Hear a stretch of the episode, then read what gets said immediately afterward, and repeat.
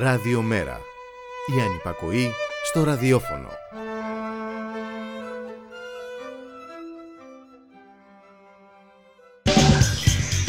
Μεταβάσεις. Η εκπομπή κίνησης ιδεών του Κέντρου Μετακαπιταλιστικού Πολιτισμού.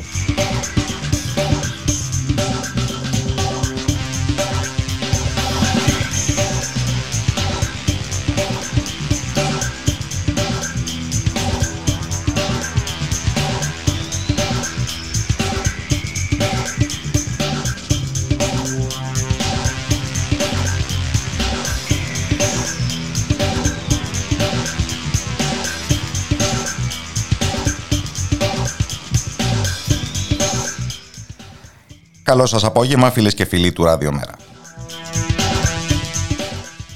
Κώστας Ράπτης στα μικρόφωνα, Γιώργος Νομικός στη ρύθμιση του ήχου.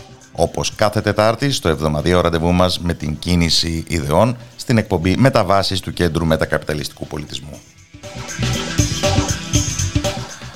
Αφιερωμένη εξ ολοκλήρου, ειδικά σήμερα, 17 Νοεμβρίου, στην επέτειο που φαντάζεστε. Αυτήν της συμπλήρωσης 48 ετών από την αιματηρή κατάληξη της εξέγερσης του Πολυτεχνείου.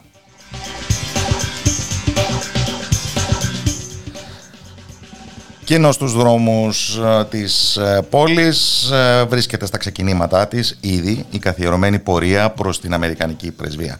Αυτή για την οποία διάφορες αχαρακτήριστες είναι οι διανοούμενες φιγούρες μας λένε ότι είναι μια ξεπερασμένη γραφικότητα που θα έπρεπε να έχει προπολού καταργηθεί.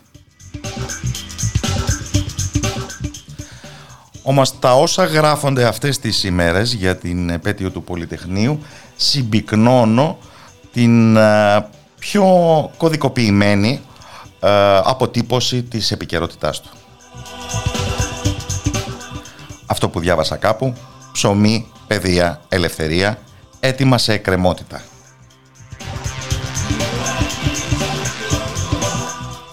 Έτσι, σε σημερινή γλώσσα ψηφιακής αλληλεπίδρασης να συνειδητοποιούμε κατά τι η εξέγερση του Πολυτεχνείου ορίζει μια τομή στην ιστορία και κατά τι ορίζει μια συνέχεια, ένα ανεκπλήρωτο, αυτό που μένει ακόμα να ολοκληρωθεί, να ανακαλυφθεί και μάλιστα σε συνθήκες υποχώρησης από τα κεκτημένα αυτού του μεταπολιτευτικού κύκλου που όλοι μας λένε ότι ώρα του είναι να κλείσει.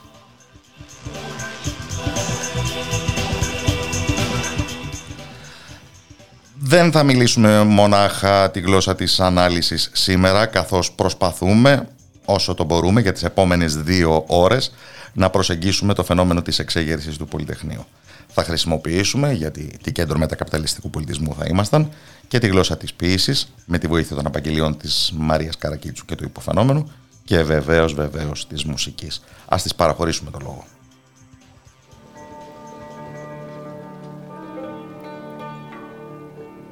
Σήμερα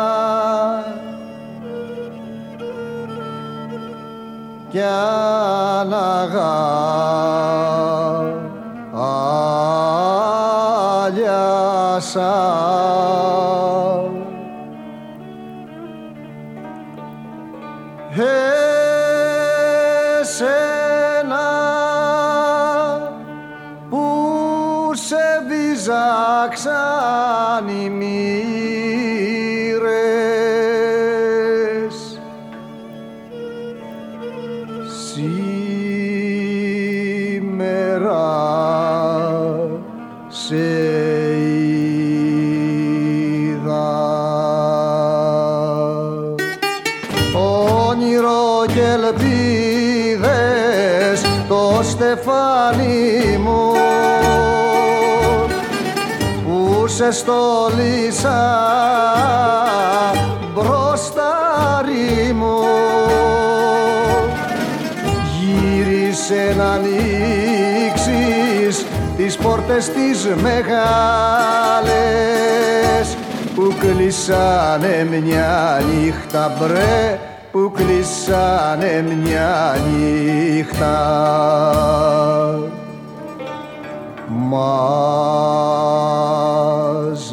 Μάζεψε το σπόρο από τα λόγια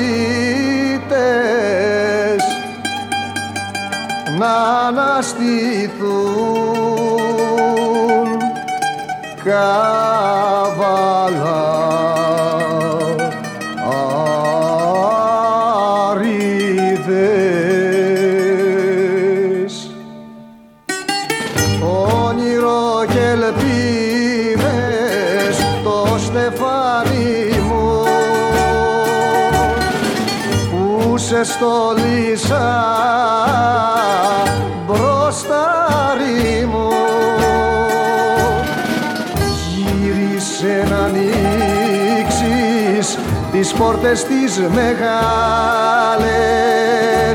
που κλείσανε μια νύχτα μπρε που κλείσανε μια νύχτα.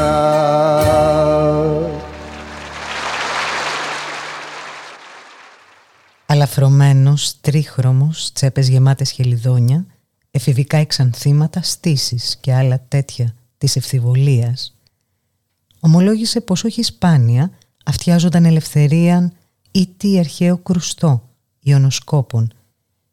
Ύστερα χιόνισε όπως θυμάσαι. Μούμιες ψαριών γελούσανε μες στα σπρογάλαζο. Τέλος πήδησε στο κενό ο θεότρελος και εχάθη. Κάποτε το είχε πει. Όπου να είναι ταξιδεύω με χιονοστιβάδες. Εκείνους τους χρόνους άκουγε «Αχ». Ευκαιρία που χάθηκε με τη σπληνεκτομή. Εσύ πηγαίνοντας κατά τα πατήσια ή ετούτο, πόσες μέρες ακόμα του μένουνε του ήλιου; Τα τάγκς μεταδοτικά δυσύλλαβα άνοιγαν δρόμο του βροντόσαυρου κατά μεσή οδόφραγμα κονικός Νοέμβρης μετρούσες πάλι ακέφαλο έψιλον πετρωμένο ήττα το αλφα πολτός από τον φάλαγγα στο στενό τι ήθελες με εκείνη την αφίσα εσύ ένα σκύλο σε στάση εμετού. Σου είπα μία από τα φαρμακεία τους μην περνάς. Σου τη στείνουν πάλι ούθε κι αν περάσεις. Πρόσεχε που πατάς. Πρόσεχε τις πρόκες. Εσένα το λέω με την ουρανομίκη ανεμόσκαλα φωλιά του πυρετού, ερωδιέ με τα βροντόδι τσόκαρα. Από το ποίημα του Έκτορα Κακναβάτου, «Κονικός Νοέμβρης».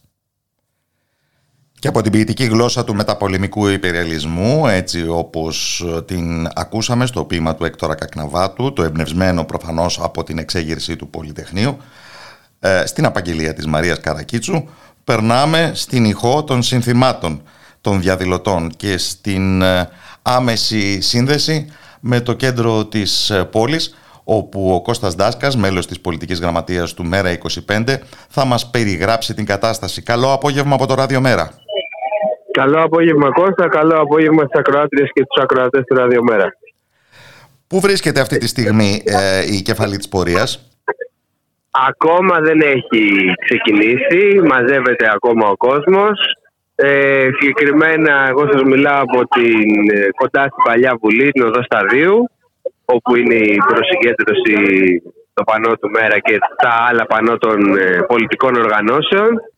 Ε, υπάρχουν προφανώς και οι κεφαλή, όπως πάντα, οι φοιτητές, οι φοιτητικοί σύλλογοι του Πολυτεχνείου ειδικότερα για τιμητικούς λόγους. Και ο Σύλλογος Εξοριστέντων Φυλακιστέντων. Βέβαια και εξοριστέντες φυλακιστέντες. Ε, και υπάρχουν και, και τα σωματεία τα οποία έρχονται και αυτά και πυκνώνουν την πορεία. Ε, έχει, όπως δυστυχώς συνεχίζεται η παράδοση των τελευταίων χρόνων, μια, ένα αστυνομοκρατούμενο κέντρο. Έχουν κλείσει και κάποιοι σταθμοί ε, μετρό, αλλά ο κόσμος παρόλα αυτά έρχεται, δεν, δεν σταματάει να, να συμμετέχει σε αυτή την ιστορική πορεία ε, για μια ακόμα χρονιά και δίνει με τη συμμετοχή του αυτή τα, τα, τα, τα μηνύματά του. Ως εδώ, πριν ακόμα ξεκινήσει η πορεία, έχουμε εικόνα ικανοποιητική συμμετοχής του κόσμου; Νομίζω πως ναι, γιατί πάντοτε στην, στην αρχή είναι ο κόσμος πολύ μαζεμένος στη, και πυκνός στα πεζοδρόμια και στις άκρες γύρω γύρω στα πάνω. Είναι ήδη γεμάτος ο δρόμος και είναι γεμάτα και όλα τα πεζοδρόμια με τους ανθρώπους που έρχονται. Οπότε νομίζω είναι μια ασφαλής εκτίμηση ότι θα είναι μια, μια ακόμα μαζική πορεία. Συνθήματα που ακούγονται; Δηλαδή συστήματα που ακούγονται νομίζω ότι είναι αρκετά κλασικά ε, και αντιπεριαλιστικό περιεχόμενο έχουν αλλά και όσον αφορά τη δημοκρατία, όσον αφορά τα, τα σύγχρονα δικαιώματα υπάρχουν και αναφορές στην υγεία του λαού δηλαδή πολλές φορές το ψωμί παιδεία δημόσια και δωρεάν υγεία έχει προσταθεί ειδικά σε αυτή την περίοδο. Τι θα πει δημόσια και δωρεάν υγεία, δεν αντιστοιχεί στη βαλκανική μας υπόσταση ε, ένα σύστημα υγείας λιγότερο πολυτελές που θα έλεγε και ο κύριος Κέρτσος; Έλατε, μάλλον οι διαδηλωτές δεν συμφωνούν με τον κύριο Σκέρτσο ε, και θεωρούν ότι και για το μπορεί να πιστεύουν τα μάτια τους πιο πολύ και όχι τον κύριο Σκέρτσο και ξέρουν ότι το σύστημα υγείας και οι άνθρωποι του κυρίως είναι αυτοί που έχουν κρατήσει ό,τι έχουν κρατήσει ζωντανό όλο αυτό το καιρό της πανδημίας. Μα δεν θα έλεγα ότι ψεύδεται, θα έλεγα απλώς ότι είναι ομός. Είναι ομός, βέβαια. Είναι, Κάποιες κατακτήσεις ε, που ε, έχετε εξασφαλίσει, ξεχάστε τις. Έτσι, ακριβώς. Νομίζω ότι το, το μήνυμα πάντως του κόσμου είναι αποθαρρυντικό για τον κύριο Σκέρτο και το ελπίζουμε δηλαδή ότι θα συνεχίσει να είναι και θα είναι και πιο αποθαρρυντικό. Υπάρχουν προφανώς και συνθήματα όσον αφορά τη δημοκρατία και την αστυνομοκρατία και την καταστολή που έχουν ενταθεί πάρα πολύ το τελευταίο καιρό. Ε, και νομίζω ότι είναι και ένας από τους λόγους που ξεκουνάνε τον κόσμο από τον καναπέ του αυτός. Ε, γιατί και έχουν, δεν έχουν επιτρέψει δηλαδή ένας από τους λόγους που δεν έχει επιτραπεί αυτή η πορεία δεν έχει επιτρέψει ο κόσμος αυτή η πορεία να γίνει ένα επαιτειακό μουσείο και παραμένει ζωντανή είναι διότι δέχεται και μια επίθεση. Οπότε συσπηρώνεται και ο κόσμος αυτή την πορεία για να δείξει ότι αυτή η κατεύθυνση τέλος πάντων ε, για τη δημοκρατική δεν θα, δεν θα περάσει. Η αγωνιστική ημέρα ξεκίνησε όμως από το ίδιο το ιστορικό κτίριο του Πολυτεχνείου. Ναι, ακριβώς. Ε, όπου με εδώ και ένα τρίμερο πηγαίνει ο κόσμος και αφήνει τα λουλούδια του. Σήμερα πήγε και την προσωπία του, του ΜΕΡΑ 25 με επικεφαλής στη Γιάννη Παρπάκη και κατέθεσε τα λουλούδια, τι δεκαδέσεις Στεφάνη από ένα λουλούδι ο καθένας στου αγωνιστές του, στο μνημείο των αγωνιστών του, του Πολυτεχνείου. Απέστησαν το φόρο τιμή του από το πρωί και τώρα συνεχίζουμε με την, με την πορεία η οποία θα καταλήξει στην Αμερικάνικη Πρεσβεία. Να ευχαριστήσω τον Κωνσταντάσκα, μέλος της πολιτικής γραμματείας του Μέρα 25 και να ακούσουμε τις δηλώσεις του Γιάννη Βαρεφάκη το πρωί από το χώρο του Πολυτεχνείου. Βλέπετε το Πολυτεχνείο ε, είναι ένα αγκάθι για τη δεξιά, είναι ένα αγκάθι για την ολιγαρχία, γιατί τους θυμίζει τη δυνατότητα αυτού του λαού, την ώρα που το νομίζουν ότι τον έχουν του χεριού τους, ο λαός αυτός να βρει τις αστήρευτε δυνάμεις, να εξεγερθεί για την απεξάρτησή του τόσο από την ελληνική ολιγαρχία, όσο και από τη διεθνή εξάρτηση. Ζήτω το Πολυτεχνείο, ζήτω τα Πολυτεχνία του μέλλοντος, ζήτω τα Πολυτεχνία της νέας γενιάς.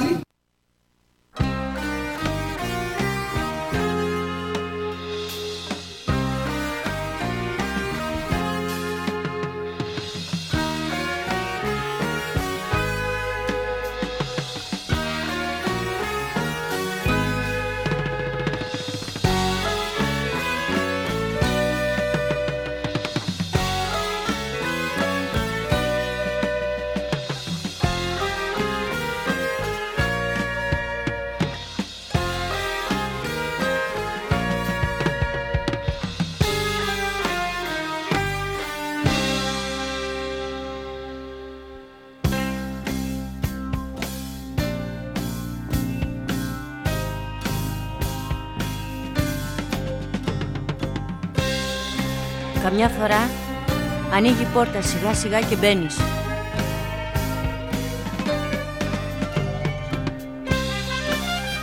Φοράς άσπρο, κάτασπρο κουστούμι και λινά παπούτσια. Σκύβεις, βάζεις στοργικά στη χούφτα μου 72 φράγκα και φεύγεις. Έχω μείνει στη θέση που μ' άφησες για να με ξαναβρεις. Όμως πρέπει να έχει περάσει πολύς καιρός γιατί τα νύχια μου μακρύνανε και οι φίλοι με φοβούνται.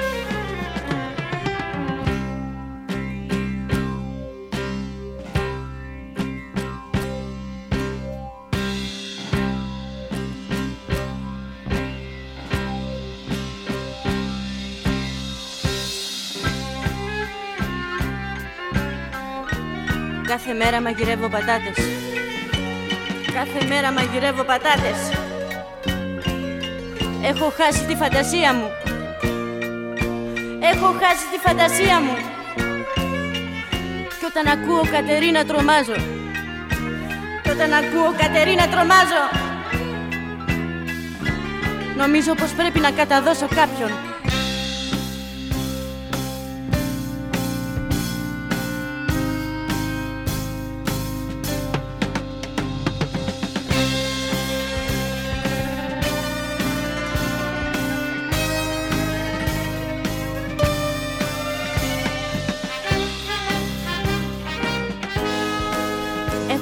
Κάτι από κόμματα με κάποιον που λέγανε πως είσαι εσύ.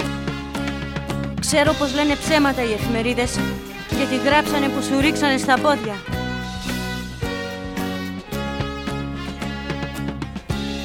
Ξέρω πως ποτέ δεν σημαδεύουνε στα πόδια. Στο μυαλό είναι ο στόχος. Το νου σου, ε! Ξέρω πως ποτέ δεν σημαδεύουνε στα πόδια. Στο μυαλό είναι ο στόχος. Το νου σου, ε!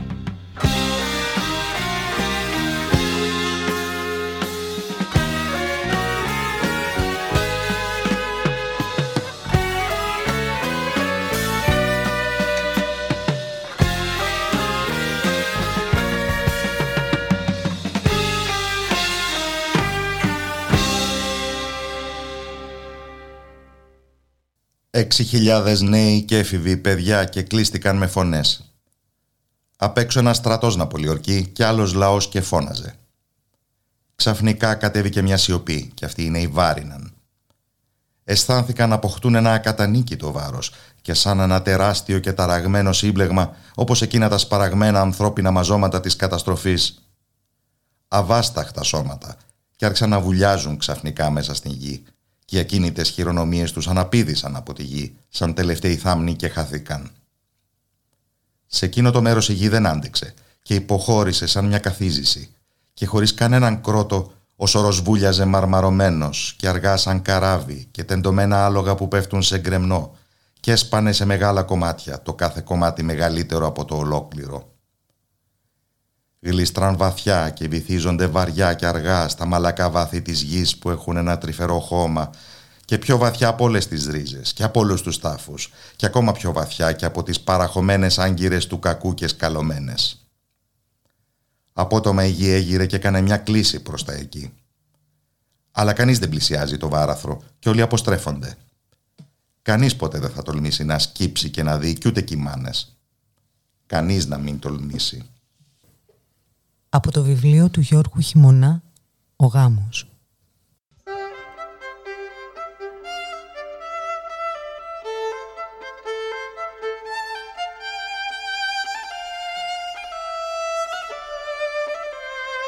Ραδιομέρα. Η ανυπακοή στο ραδιόφωνο. Η εξέγερση του Πολυτεχνείου υπήρξε για μια ολόκληρη γενιά η κορυφαία στιγμή μιας ιδιόμορφης πορείας πολιτικής ενηλικίωσης.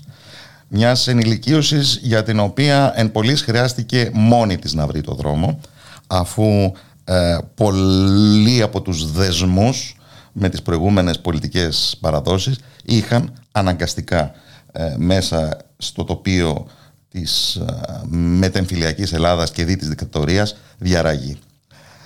Έχουμε τη χαρά να φιλοξενούμε στον, στην εκπομπή των αυτόπτητων γεγονότων, κύριο Στέφανο Τζουμάκα, μεταπολιτευτικά πρόεδρο της ΕΦΕ και αργότερα υπουργό. Καλώς ήρθατε στο Ράδιο Μέρα. Καλημέρα κύριε Ραπτή. Η δική σας οπτική είναι η οπτική ε, ενός φοιτητή προερχόμενο από την επαρχία. Μάλιστα. Από την Ήπειρο συγκεκριμένα. Ναι, από τα Τζουμέρκα. Ο οποίος... Όπου το χωριό μου το είχαν κάψει οι γερμανοι και είναι μαρτυρικό χωριό. Και και πέθαναν δύο αδέρφια μου από ασυτεία και φτώχεια και πείνα και μετά εγώ που είμαι της μετεμφυλιακής περίοδου πήρα το όνομα του νεκρού αδελφού μου. Βαριά κληρονομιά ήδη. Ναι. Και ο πατέρας μου ήταν στο αλβανικό μέτωπο και γύρισαν οι τιμένοι με τα πόδια από την Αλβανία. Μετά στην εθνική αντίσταση ε, και όλα τα συναφή μετά. Αυτό όμως είναι μια ιστορία λίγο πολύ τυπική για μεγάλο τμήμα της γενιάς σας. Η οποία ναι, παρόλα ναι, ναι. αυτά σε μια περίοδο, πώς θα το λέγαμε σήμερα, ανωδικής κοινωνικής κινητικότητας μπόρεσε παρά την πληβιακή καταγωγή της να βρεθεί στους χώρους της τριτοβάθμιας εκπαίδευσης και εκεί να δώσει το στίγμα της. Σωστό. Αλλά όμως ξέρεις, ε, ε, ε, εμείς δεν είχαμε κανένα εισόδημα και ούτε να κάνουμε φροντιστήρια. Εγώ έμαθα τη λέξη φροντιστήρια όταν μπήκα στην νομική, δεν την ήξερα. Ε, ούτε να έχουμε σχέση με βασικά πράγματα. Εγώ κατάγομαι από ορεινή περιοχή. Α, πήγα έξι χρόνια γυμνάσιο και λύκειο με τα πόδια τέσσερις με μισή ώρες πήγαινε έλα. Βροχή, χιόνι, χαλάζι, ψώμητρο από 800 έως 1400 είναι το χωριό μου. Λοιπόν, α, και διαβάζαμε και εργαζόμαστε. Το πρώτο μεροκάματό μου το πήρα 14 χρονών, 14 δραχμές. Λοιπόν, και όταν μπήκα στη νομική, πήγα στη Σόλωνος γράφτηκα και σε μία εβδομάδα πήγα 3 Σεπτεμβρίου και Βερντζέρου που ήταν ένα στέκι των υπηρετών οικοδόμων και έπιασα δουλειά στην οικοδομή. Ανασφάλιστος. 15 μέρες, μέρες φοιτητής. Και εργάστηκα για αρκετό, αρκετά μεγάλο διάστημα. Μετά βρήκα άλλη εργασία ε, πλασία βιβλίων και μετά βρήκα μια εργασία ε, ταμεία στο Ανατολικό Αεροδρόμιο και βέβαια μετά σε δικηγορικό γραφείο. Λοιπόν, εργαζόμενος φοιτητής με όλες τις συνέπειες και τις δυσκολίες. Και μάλιστα σε βαριά επαγγέλμα, ειδικά το οικοδομή είναι πολύ βαρύ, πολύ βαρύ επάγγελμα. Αλλά όμως ε, ε, ήμουν ενεργός και δραστήριος γιατί ήμουν πολιτικοποιημένο στο προοδευτικό αριστερό χώρο και μαζί με άλλους φοιτητές μου υπηρώτες, μόλις η Χούντα ε, επανέφερε τη δυνατότητα να, να λειτουργήσουν τα σωματεία, γιατί η Χούντα κατήργησε ε, τα, όλα τα σωματεία ε, το 1967 και επίσης κατήργησε και όλους τις διοικήσεις ε, των συλλόγων, ιδιαίτερα των φοιτητικών συλλόγων και διόρισε χοντικούς φοιτητές της άκρας δεξιάς, φίλους της Χούντας. Λοιπόν, μετά όμως το 1971 επέτρεψε να ξανασυσταθούν τα σωματεία. Και έτσι εμείς σωματευτήκαμε πολύ λίγοι στην αρχή. Κάναμε μεγάλη προσπάθεια να βρεθούμε 7 επιρρότες γιατί πηγαίναμε στη φοιτική λέση και διαβάζαμε εδώ στην Ιπποκράτους. Κάναμε προσφυγή στο, στο, στο πρωτοδικείο, έγινε αναγνώριση του α, σωματείου των υπηρετών φοιτητών και μετά έπρεπε να έχουμε 21 άτομα για να κάνουμε συνέλευση και γι' αυτό κάναμε 1,5 χρόνο για να βρούμε 21 αποφασισμένους ανθρώπους. Γιατί την ίδια περίοδο στο εξωτερικό κάναν δηλώσεις άγριες οι πρόσωποι μας που φύγανε, ε, οι πολιτικοί αρχηγοί και άλλοι, και επίσης παρήγγειλαν και ένοπλους αγώνες. Και στη ωραία είναι να είσαι στο Τωρόντι και να παραγγέλνεις ένοπλο αγώνα, mm. ή στο Παρίσι και να παραγγέλνεις τη μεγάλη αντίσταση στο Σικουάνα, ή στο Λονδίνο. Λοιπόν, και εμείς, και αυτό το λέω γιατί ήταν πάρα πολύ δύσκολα, ο κόσμος δεν ήταν αποφασισμένος, δεν, δεν ήταν με τη Χούντα, την ανέχτηκε όμως γιατί δεν έβλεπε δρόμο. Έτσι είναι οι πλειοψηφίες. Εμείς ήμασταν μειοψηφία. Και τελικά κατορθώσαμε να πετύχουμε αυτόν τον αριθμό και κάναμε την πρώτη εκδήλωση ε, σαν υπηρετικός φοιτητικός σύλλογος ανοιχτή στη διάρκεια της θεατορίας στο σινεμά, ε, στο θέατρο Σιμήν Παπά, υπηρώτης και αυτό στην καταγωγή στην Πανεπιστημίου, όπου είχε μεγάλη επιτυχία, έγιναν φοβερές ομιλίες και βέβαια πίσω από το παραβάν ήταν ο, ένα μεγάλο τμήμα της γενικής ασφάλειας ε, της αστυνομίας Αθηνών. Του σπουδαστικού της ασφάλειας. Παρακαλώ. Του σπουδαστικού της ασφάλειας. Ναι, ναι, ναι. Και άλλες δυνάμεις. Δηλαδή είχαμε πάθει πλάκα. Εγώ δεν, επειδή ε, ήμουν και από τους αποφασισμένους όπως και άλλοι, ε, είχα την αίσθηση ότι το καθεστώς, ε, ε, όλα αυτά τα καθεστώτα, αρχίζοντας από τον Χίτλερ, ότι έχουν μια αφεδρότητα. Δηλαδή ότι είναι νούμερα. Λοιπόν, είναι καταστροφής, φωνιάδες, ε, απάνθρωποι, αλλά έχουν, έχουν κάτι όλα αυτά τα στρατιωτικά και φασικά καθεστώτα. Δηλαδή, δηλαδή και αυτή ήταν και η γενική πεποίθηση στη μεγάλη κλίμακα στη χώρα αλλά λόγω του φόβου και ότι δεν υπήρχε ορίζοντας ε, περιοριζόταν ας πούμε στο, στο χιούμορ ε, αυτό ήταν σημαντικό στο, ε, το, με κάθε τρόπο στη διακομόδηση της κατάστασης αυτών των τύπων. Ήταν μια μεγάλη φάμπρικα παραγωγής ανεκδότων η Ελλάδα της δικτατορίας. Α, τεράστια. Έχετε απόλυτα δίκιο. Άλλη εποχή ήταν. Ναι. Και βέβαια αυτό έφτιαχνε ένα κλίμα. Όπως για παράδειγμα όταν ε, ε, οργανώσαμε την έτσι, αποκτήσαμε γραφεία ε, στη Χαλκοκοντήλη, τοπική φοιτητική σύλλογη. Δηλαδή βάζουμε χρηματάκια όσοι είχαμε να λειτουργεί, να έχουμε ένα ενίκιο. Εμείς είχαμε μεγαλύτερη φτώχεια σαν υπηρώτε και μας ε, μας, ε, ε, φιλοξενούσαν άλλοι τοπικοί φοιτητικοί σύλλογοι που οι φοιτητές είναι καλύτερο εισόδημα. Λοιπόν, και εκεί αποφασίσαμε, συγκεντρωθήκαμε, να καταλάβουμε το κτίριο της νομική σχολής. Πήραμε απόφαση γι' αυτό και πώς θα το οργανώσουμε και ποιος θα κρατήσει την Λεβόα και ποιος θα καλέσει την επιτροπή, όλα. Ήμασταν αποφασισμένοι, μια σκληρή ομάδα αποφασισμένη που είπαμε τι θα βγούμε αυτοί οι πέντε μπροστά, όπως και το κάναμε. Καταλάβαμε το κτίριο, άλλαξε όλο το κλίμα γιατί μέχρι τότε ο αντικτατορικός αγώνας ήταν βάζω βόμβες, συλλαμβάνουν με ορισμένους, τους τσακίρου στα βασανιστήρια, τους στέλνουν στο στρατοδικείο και μετά φυλακή. Και αυτό είχε μια αντιδικτατορική σημασία πολύ, πολύ, πολύ, πάρα πολύ κρίσιμη, αλλά δεν έφερε το αποτέλεσμα. Και είπαμε η λύση είναι να πάμε σε αναμέτρηση από εδώ και πέρα. Έξι χρόνια αρκετά δεν θα γίνουν 7. Ε, λοιπόν, η κατάληψη νομικής άλλαξε το πλαίσιο. Και σε ένα μήνα κάναμε δεύτερη κατάληψη. Μετά μας συνέλαβαν, μας μακέλεψαν, μας παρέπεψαν στο έκτακτο στο δοδικείο. Μετά κηρύσσε το ναυτικό. Ε, παρενέβη ο Παπαδόπουλος και έδωσε αμνηστία. Έγινε πρόεδρος της χώρας και ε, ε, έφεραν το Μαρκεζίνη. Με το Μαρκεζίνη υπήρχε αυτό πάλι που είπατε πριν. Δηλαδή όλη η χώρα ε, ε, τους είχε κάνει ανέκδοτο. Δηλαδή ο Μαρκεζίνης ήταν το απέραντο γέλιο. Αυτό ξεθάρεψε κόσμο.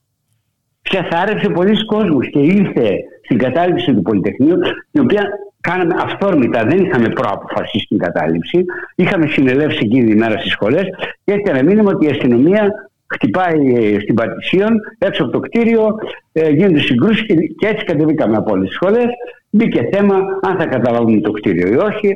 Υπήρχαν διαφορές, υπήρχαν τρεις απόψεις. Εμείς που λέγαμε να καταλάβουμε το κτίριο και να συγκρουστούμε, ε, γιατί ξέραμε ότι η δικτατορία θέλει να κάνει πολιτικοποίηση του καθεστώτος και να συνεχίσει να κυβερνά, όπως το έκανε στην Τουρκία. Η Τουρκία είναι δίπλα μας. Η Χιλή είναι ναι. μακριά μας, αλλά πολύ κοντινή μας, νομίζω, συναισθηματικά. Ήταν η Πορτογαλία που είχε το ίδιο σύστημα, πολιτικοποίηση και πίσω ο στρατός. Ελεγχόμενες μεταπολιτεύσεις που κρατήσανε το κεκτημένο της ε, εκτροπής. Ακριβώς. Λοιπόν, είναι αυτό από το οποίο κυρίως μας απάλαξε η εξέγερση πρώτα της νομικής, μετά του Πολυτεχνείου. Λοιπόν, ναι. Το, η δεύτερη, εμείς είχαμε αυτή την άποψη. Μια άλλη ομάδα φοιτών έλεγε δεν είναι όριμε συνθήκες ε, στο ευρύτερο χώρο της αριστερά. Λοιπόν, και μια τρίτη ομάδα έλεγε ότι η Μαρκεζίνη είναι μια χαραμάδα και πρέπει να γίνουν εκλογές. Ε, λοιπόν, τα συμπαρασύραμε όλα, πήγαμε σε αναμέτρηση, κλείσαμε τις πόρτες, φτιάξαμε το ραδιοφωνικό σταθμό που το φτιάξαν φοιτητές της ε, σχολής των μηχανολόγων, μηχανικών και ηλεκτρολόγων και πήγαμε στη σύγκρουση. Αυτό λοιπόν ανέτρεψε τα πάντα, δημιούργησε μεγάλη κρίση μέσα στη δικτατορία, ε, σύλλαβαν τον Παπαδόπουλο και τον απομονώσαν σε, ένα, σε μια κατοικία. Ε, ανέλαβε ο Ιωαννίδης, λοιπόν, ο οποίος ήταν το πιο, από τα πιο φεδρά και καθυστερημένα πρόσωπα της Χούντας, αλλά από τα πιο ελεγχόμενα από την Αμερικάνικη πλευρά, γιατί όλο το πραξικόπημα από το 1967 το οργάνωσε η CIA και το State Department, γιατί ήθελαν να ελέγξουν την περιοχή, γιατί δεν ξέραν τι θα γίνει πολιτικά μετά τις εκλογές ε, που θα, που θα Οι προγραμματισμένες για το Μάιο του 1967. Περι, περιγράψατε ακριβώς. τρεις γραμμές ε, στο φοιτητικό ναι. κίνημα εκείνης της εποχής. Η πρώτη που έλεγε κατάληψη τώρα, η δεύτερη που ήθελε να προετοιμαστούν οι συνθήκες και η τρίτη που έβλεπε μια χαραμάδα φιλελευθεροποίησης στην έλευση του Μαρκεζίνη. Υποψιάζομαι ότι αντιστοιχούν και σε συγκεκριμένες εντάξεις αυτές οι γραμμές. Ε, εσείς τότε έχετε μια ένταξη ή λειτουργείτε αδέσποτα; Όχι, είμαστε στον ευρύτερο χώρο. Είμαστε, δεν ήμουν από τους ενταγμένους. Υπήρχαν άλλοι που ήταν στην εξωκοινωνική αριστερά, υπήρχαν άλλοι δημοκράτες. Δηλαδή, οι ανένταυτοι και ένα τμήμα της εξωτερικής αριστεράς επιμείναμε από την αρχή και μετά ε, προσχώρησε αυτή η λογική και το φοιτητικό τμήμα που είχε επιρροή από το ΚΚΕ και το φοιτητικό τμήμα που είχε επιρροή από το ΚΚΕ εσωτερικού. Ναι, αυτούς επενδυσόμουν. Ε, το ΠΑΚ είχε αποκτήσει προσβάσεις στο φοιτητικό χώρο; Ε, ε, πολύ λίγες, αλλά είχε κάνει δηλώσεις ο Παπανδρέου, οι οποίες δημοσιεύτηκαν μάλιστα τότε στην εποχή απογευματινή, ότι θα πάμε μέχρι τέλου. Από όσα μας έχετε πει έω τώρα, συγκρατώ το εξής. Ο Καραμαλής έκανε δηλώσεις και δημοσιεύονταν στη βραδινή. Ε, όταν καταλάβαμε το κτίριο την πρώτη φορά στα νέα, στην, ε, νομική, βγήκαν την ημέρα τα νέα και έλεγαν δεν εγκαταλείπουν, που δεν συμφωνούσαμε εμείς. Γιατί ήταν η πρώτη πράξη που, που κάναμε και έπρεπε να την προστατεύσουμε. Δηλαδή, στέλνανε γραμμές, αλλά εμείς είχαμε την ευθύνη, πέραμε την πρώτη στα χέρια μας, βάζουμε το κεφάλι μας στον τροβά και θέλαμε να έχουμε επιτυχίες. Γιατί είμαστε η πρώτη γενιά νίκης.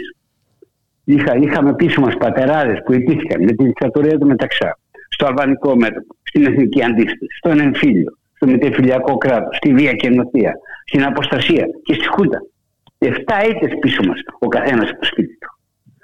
Και είμαστε η πρώτη γενιά που είπαμε θα τους ρίξουμε. Πίσω σας, αλλά όχι πάνω στις πλάτες σας. Ήταν ε, η πρώτη γενιά που δεν έφερε το βάρος της ήττας.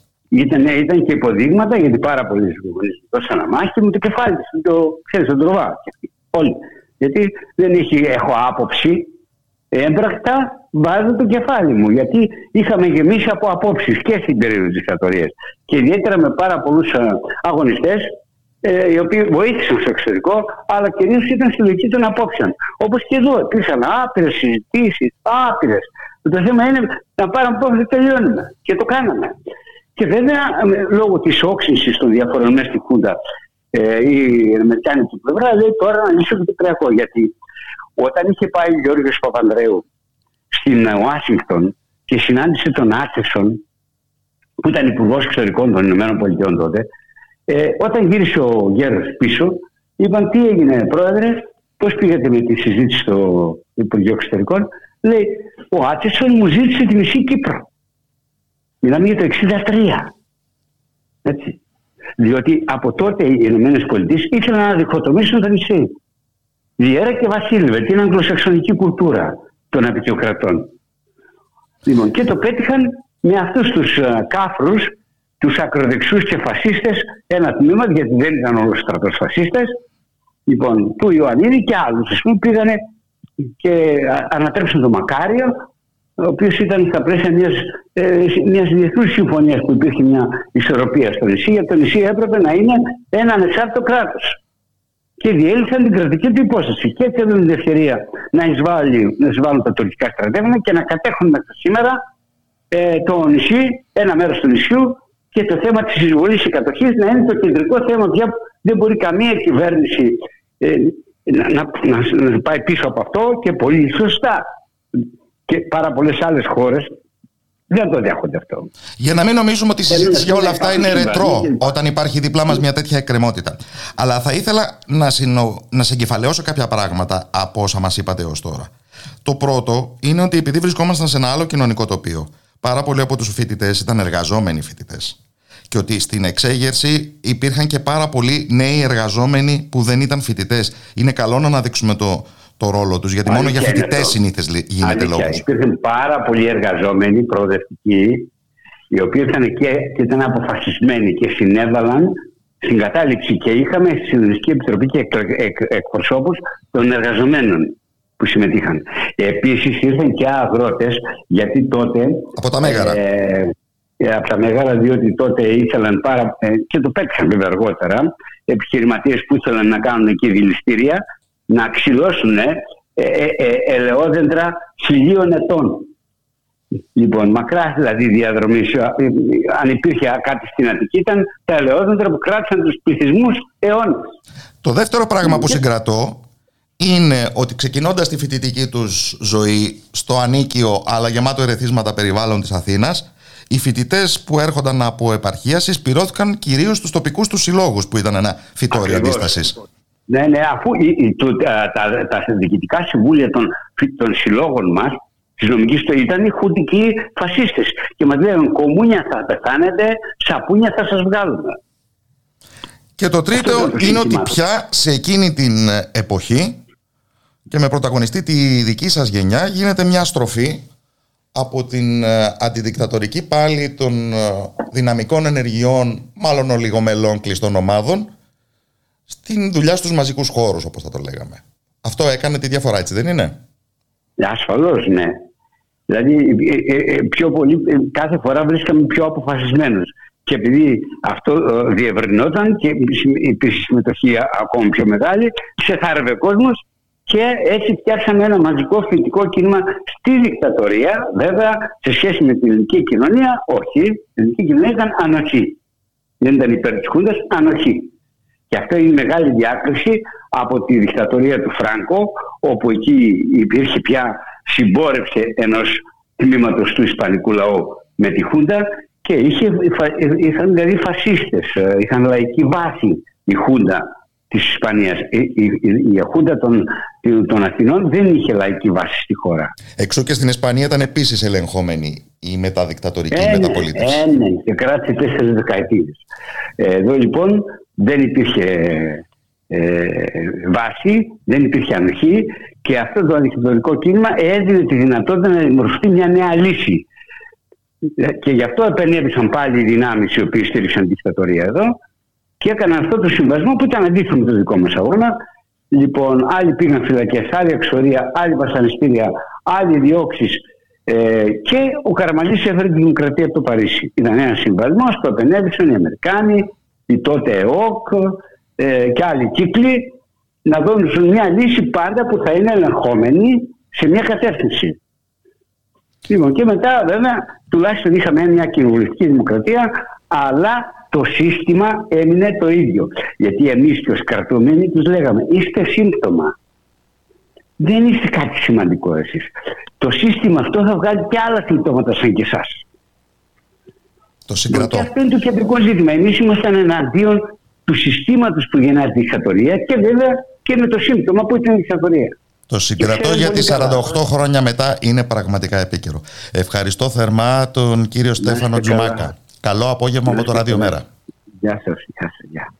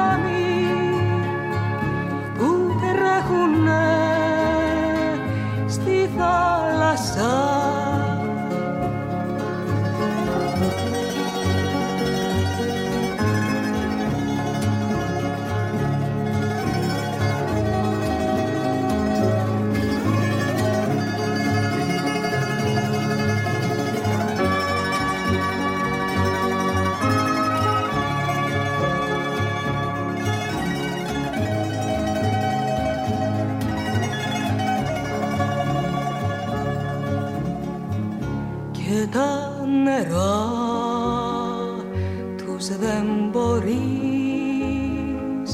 να ξεχωρίσεις. Και τα νερά τους δεν μπορείς να ξεχωρίσεις. Στα θλιβερά τραγούδια crossing all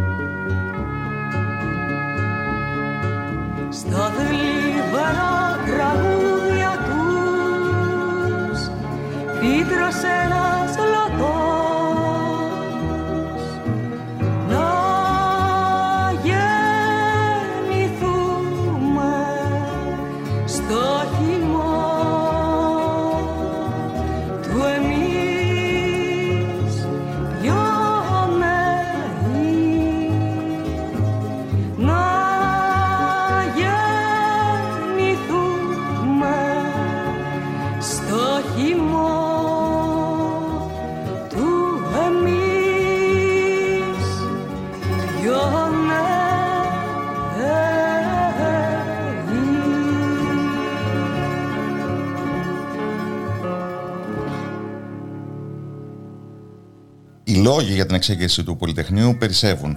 Μένει όμως κανείς πολύ συχνά με την αίσθηση ότι σε γνώση των δεδομένων υπολοιπόμαστε όλο ένα και πιο πολύ όσο απομακρυνόμαστε χρονικά.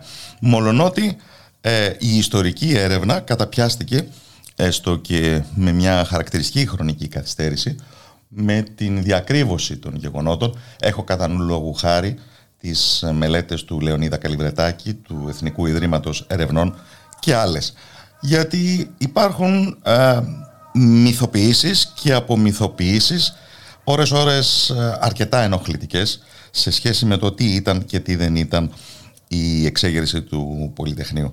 Και για να απαντήσουμε αυτό το ερώτημα, βοηθό μας έχουμε τον κύριο Αντώνη Μαούνη, τότε τρίτο ετή φοιτητή αρχιτεκτονικής στο Εθνικό Μετσόβιο Πολυτεχνείο. Καλό απόγευμα από το Ράδιο Μέρα. Ε, Υπάρχει το βιωματικό φορτίο που φέρετε από την εμπλοκή σας στα γεγονότα. Υπάρχει και η πολιτική αποτίμηση των πραγμάτων με την απόσταση μερικών δεκαετιών. Πώς θα συμπυκνώνατε από αυτή την ε, οπτική γωνία; Το τι ήταν το Πολυτεχνείο; Ε, νομίζω ότι αυτό που είναι ενδιαφέρον εκτός από μια ε, φθορά που διαπιστώθηκε από πολύ νωρίς ε, από την ε, μια ας πούμε πανηγυριώτικη εκδοχή του Πολυτεχνείου και μια ε, ουσιαστικά απόκρυψη ε, των στόχων που είχε και που μείναν ανεκπλήρωτοι δηλαδή για δημοκρατία, ελευθερία, δημοκρατία, κοινωνική δικαιοσύνη, ψωμί, παιδεία, ελευθερία, τα λένε όλα αυτά. Ε, εκτός από αυτή τη φορά που διαπιστώθηκε από πολύ νωρίς. Ε, νομίζω ότι ενδιαφέρον σήμερα είναι κάποια ε, επίθεση που γίνεται ε, στην ιστορική αλήθεια. Ε, από πολύ νωρίς ε, απολογητές της Χούντας ή ε, συντηρητικοί αναλυτές ε, αμφιζητούσαν ε, την, ε, τη διάσταση του φυσικομού και τις ε, επιπτώσεις του για την πρόοδο ας πούμε, αυτής της χώρας. από το 80 και μετά που είχε παγκοσμίως αυτό που λέγεται αναθεώρηση της ιστορίας ακόμα και σε γεγονότα αδιάσυστα για το ρόλο του στην ιστορία της ανθρωπότητας, δηλαδή από τη Γαλλική Επανάσταση ε, μέχρι φρικτές ε, στιγμές στην ιστορία της ανθρωπότητας σαν το ολοκαύτωμα. Υπάρχει η λεγόμενη σχολή των αναθεωρητών που μετά την ε, νεοφιλελεύθερη επίθεση από το 80 μέχρι σήμερα εκδηλώνεται, αναπτύσσεται ε, με ένα μεταμοντέρνο τρόπο, με προφανή αποτελέσματα ε, και στοχεύσεις ε, να γίνουν απολογητές του εκφασισμού που συμβαίνει ε, στην νεοφιλελεύθερη επίθεση που δεν πάβει να εκδηλώνεται. Ε, υπάρχει μια αμφισβήτηση ε, της αλήθειας του, του Πολυτεχνείου, της ιστορικής αλήθειας ε, κάπως... Στην πιο ε, σκληρή εκδοχή, γιατί υπάρχει και η υποκριτική υιοθέτηση του Πολυτεχνείου, ναι. που πολύ σύντομα mm. μας οδηγεί σε συμπεράσματα του τύπου ε, δεν είναι επικαιρό όλα αυτά, να τα αφήσουμε πίσω μας, τι νόημα έχει η συνέχιση της πορείας προς την Αμερικανική πρεσβεία, τι ανάγκη έχουμε από αυτόν τον εορτασμό σε μια δημοκρατούμενη πολιτεία και ούτω καθεξής. Αυτό είναι ένα πιο στενά πολιτικό ε, πιο στενά πολιτικές και κομματικές μεθοδεύσεις. Το πιο σοβαρό και το πιο βαθύ όμως είναι να αμφισβητηθεί η αλήθεια. Το δεν υπήρχαν νεκροί στο Πολυτεχνείο ας πούμε. Ότι ας πούμε από ε, τόσο ε, θλιβερές ας πούμε, μεθοδεύσεις έως το, το ότι το Πολυτεχνείο δεν υπήρξε τελικά. Είναι ό,τι θυμάται ο καθένας ή ό,τι χαίρεται που λένε. Ε, δίνοντας ε, ε, ψευδείς, ε, προφανώς ψευδείς ε, πληροφορίες και πληροφόρηση ε, με αποτέλεσμα να αμφισβητείται τελικά η ύπαρξη του γεγονότος. Ε, να αναφέρω χαρακτηριστικά ε, ότι ας πούμε σε ένα βιβλίο πρόπεση ε, μαζεύτηκαν υποτίθεται μαρτυρίες για το Πολυτεχνείο ανάμεσα στις οποίες συγκαταλέγονται μαρτυρίες και χουντικών ε, εκτός από τη συντριπτική πλειοψηφία ε, ανθρώπων που παίξαν σημαντικό ρόλο ε, τον Νοέμβριο του 1973 οι οποίοι δίνουν ε, το ρεπερτόριο της Χούντας περί Πολυτεχνείου ότι ε, Χωρίς πλαισίωση και υπομνηματισμό. σε μια πολυπρισματικότητα που τελικά δεν βγάζει ενιαία εικόνα. Ακριβώς. Το αποτέλεσμα είναι ότι τελικά αμφισβητείται πώς υπήρξε, αν υπήρξε, αν υπήρξε τελικά το Πολυτεχνείο. Και αν ε, δεν είναι ένας απλός μύθος, καλλιεργείται από για σκοπιμότητες προσωπικές και πολιτικές. Αυτό νομίζω ότι είναι το πιο σοβαρό που συμβαίνει και εξελίσσεται. Ε, τέτοιου τύπου απολογητές είναι διεθνώς γνωστοί, ε, ανάφερετές, συγγνώμη, ε, τις ιστορίες ε, εμβληματικών ιστορικών γεγονότων ε, είναι γνωστοί και καταγεγραμμένοι διεθνώς. Ε, την απάντησή τους την παίρνουν. Ε, εδώ και 40 χρόνια ο Βινταλνακέ είχε καταγγείλει τους ε, αμφισβητείες του ολοκαυτώματος με το βιβλίο του δολοφόνη της μνήμης ε, και αυτή ε, η σύγκρουση τελικά γύρω από το θέμα της ιστορικής αλήθειας συνεχίζει ε, μέχρι σήμερα. Οι καλοθελητές ε, απομυθοποιητές υπάρχουν όντως και νομίζω γίνονται όλο και πιο ε, αισθητοί τα τελευταία χρόνια. Ο μύθος όμως ο ίδιος... Έχει συμβεί και με την εθνική αντίσταση αναφέρω χαρακτηριστικα Εδώ και 30 χρόνια σχεδόν Καλύβας και άλλοι υποτίθεται μελετητές ε, έχουν αναλάβει τέτοιους ρόλους. Ε, το ίδιο συμβαίνει και για το Πολυτεχνείο. Μόνο που ο μύθος αποδεικνύεται πολύ ανθεκτικός. 48 χρόνια τώρα. Ε, ναι. Επαναλαμβάνεται ένας εορτασμός που νομίζω δονεί τη συλλογική ψυχή με έναν τρόπο που δεν το βλέπουμε σε άλλες σημαντικές επαιτίους της πρόσφατης πολιτικής μας ιστορίας. Επαναλαμβάνεται μία πορεία προς την Αμερικάνικη πρεσβεία πράγμα που θα ναι. έλεγε, ε, το έχουν πει πολλοί ότι ε, είναι ντεμοντε και κυρίως υπάρχουν αλλεπάλληλες διαφορετικές γενιές νέων που κατεβαίνουν σε αυτή την πορεία όπως αυτή που διεξάγεται την ώρα που μιλάμε. Είναι μια πολύ ε, ισχυρή ανθεκτικότητα του mm μύθου, ας τον πούμε έτσι, του Πολυτεχνείου. Γιατί; Νομίζω ότι θα υπήρχαν διάφοροι τρόποι, ότι υπάρχουν ε, διάφοροι τρόποι να το ερμηνεύσει κανείς ε, το φαινόμενο της ανθεκτικότητας ε, του γιορτασμού του Πολυτεχνείου. Ε, ο ένας είναι ο αυτονόητος, ότι τα, ε, τα κεντρικά συνθήματα, γιατί αναπτύχθηκαν χιλιάδες ε, συνθήματα σε εκείνες τις μέρες του Νοέμβρη, τα κεντρικά συνθήματα ε, της κοινωνικής δικαιοσύνης, της δημοκρατίας, ε, δεν, ε, το ψωμί, παιδεία, ελευθερία όχι μόνο δεν έχουν ε, ικανοποιηθεί, αλλά εδώ και δεκαετίες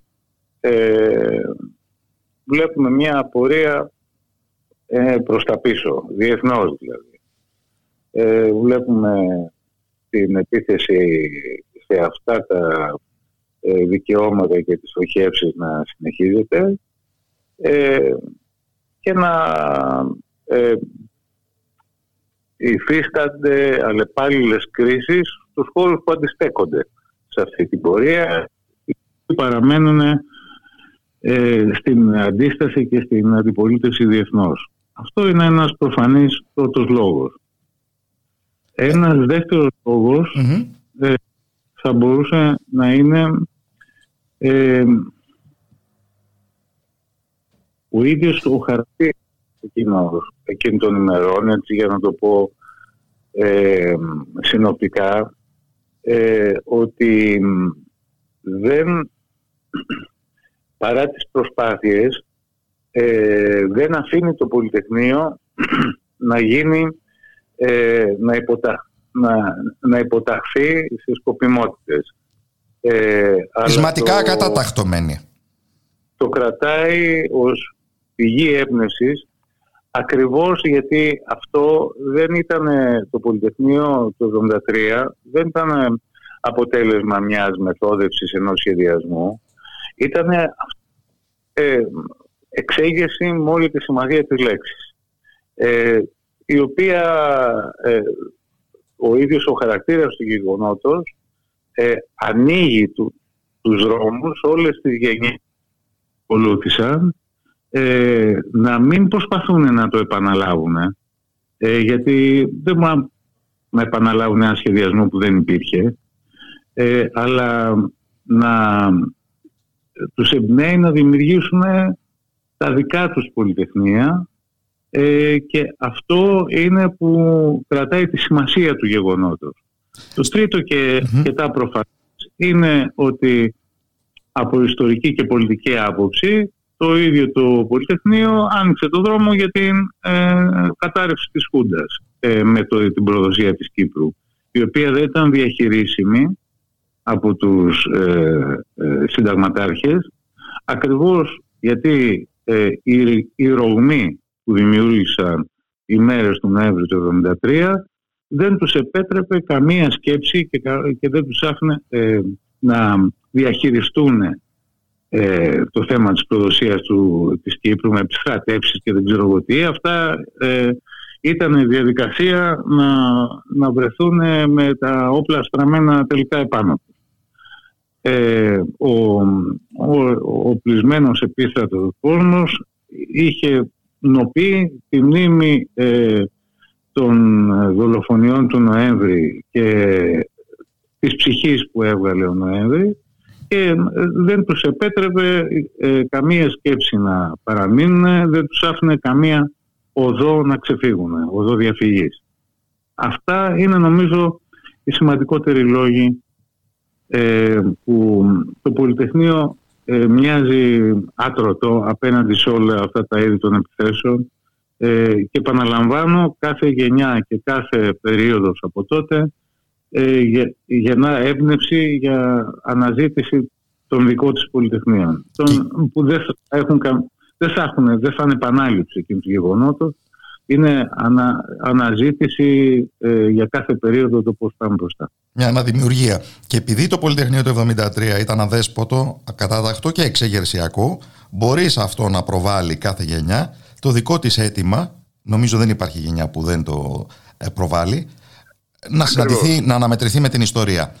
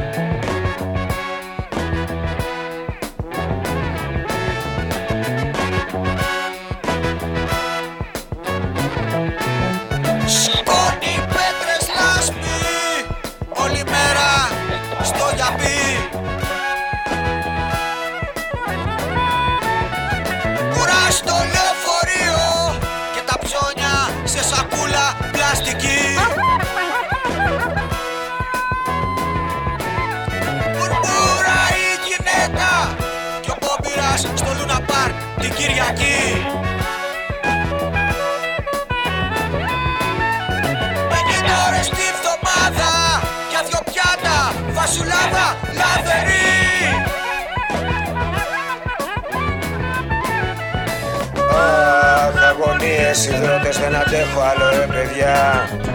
Ψάχνω να βρω μια λύση. Ριζική. Μα όλα στον ορίζοντα τα ίδια και τα ίδια. Και ελπίδες μια πάτη μακρινή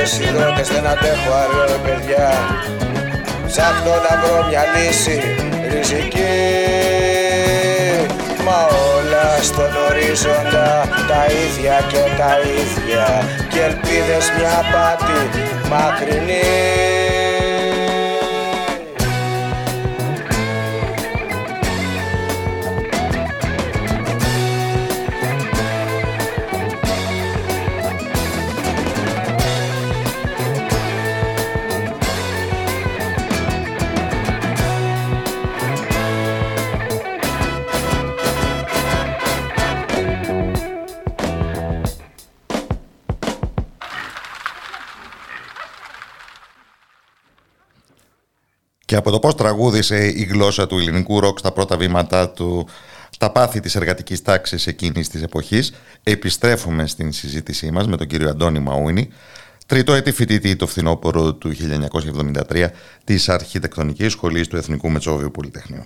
Η δικιά σας γενιά, 20 χρονών παιδιών τότε, πώς, ναι.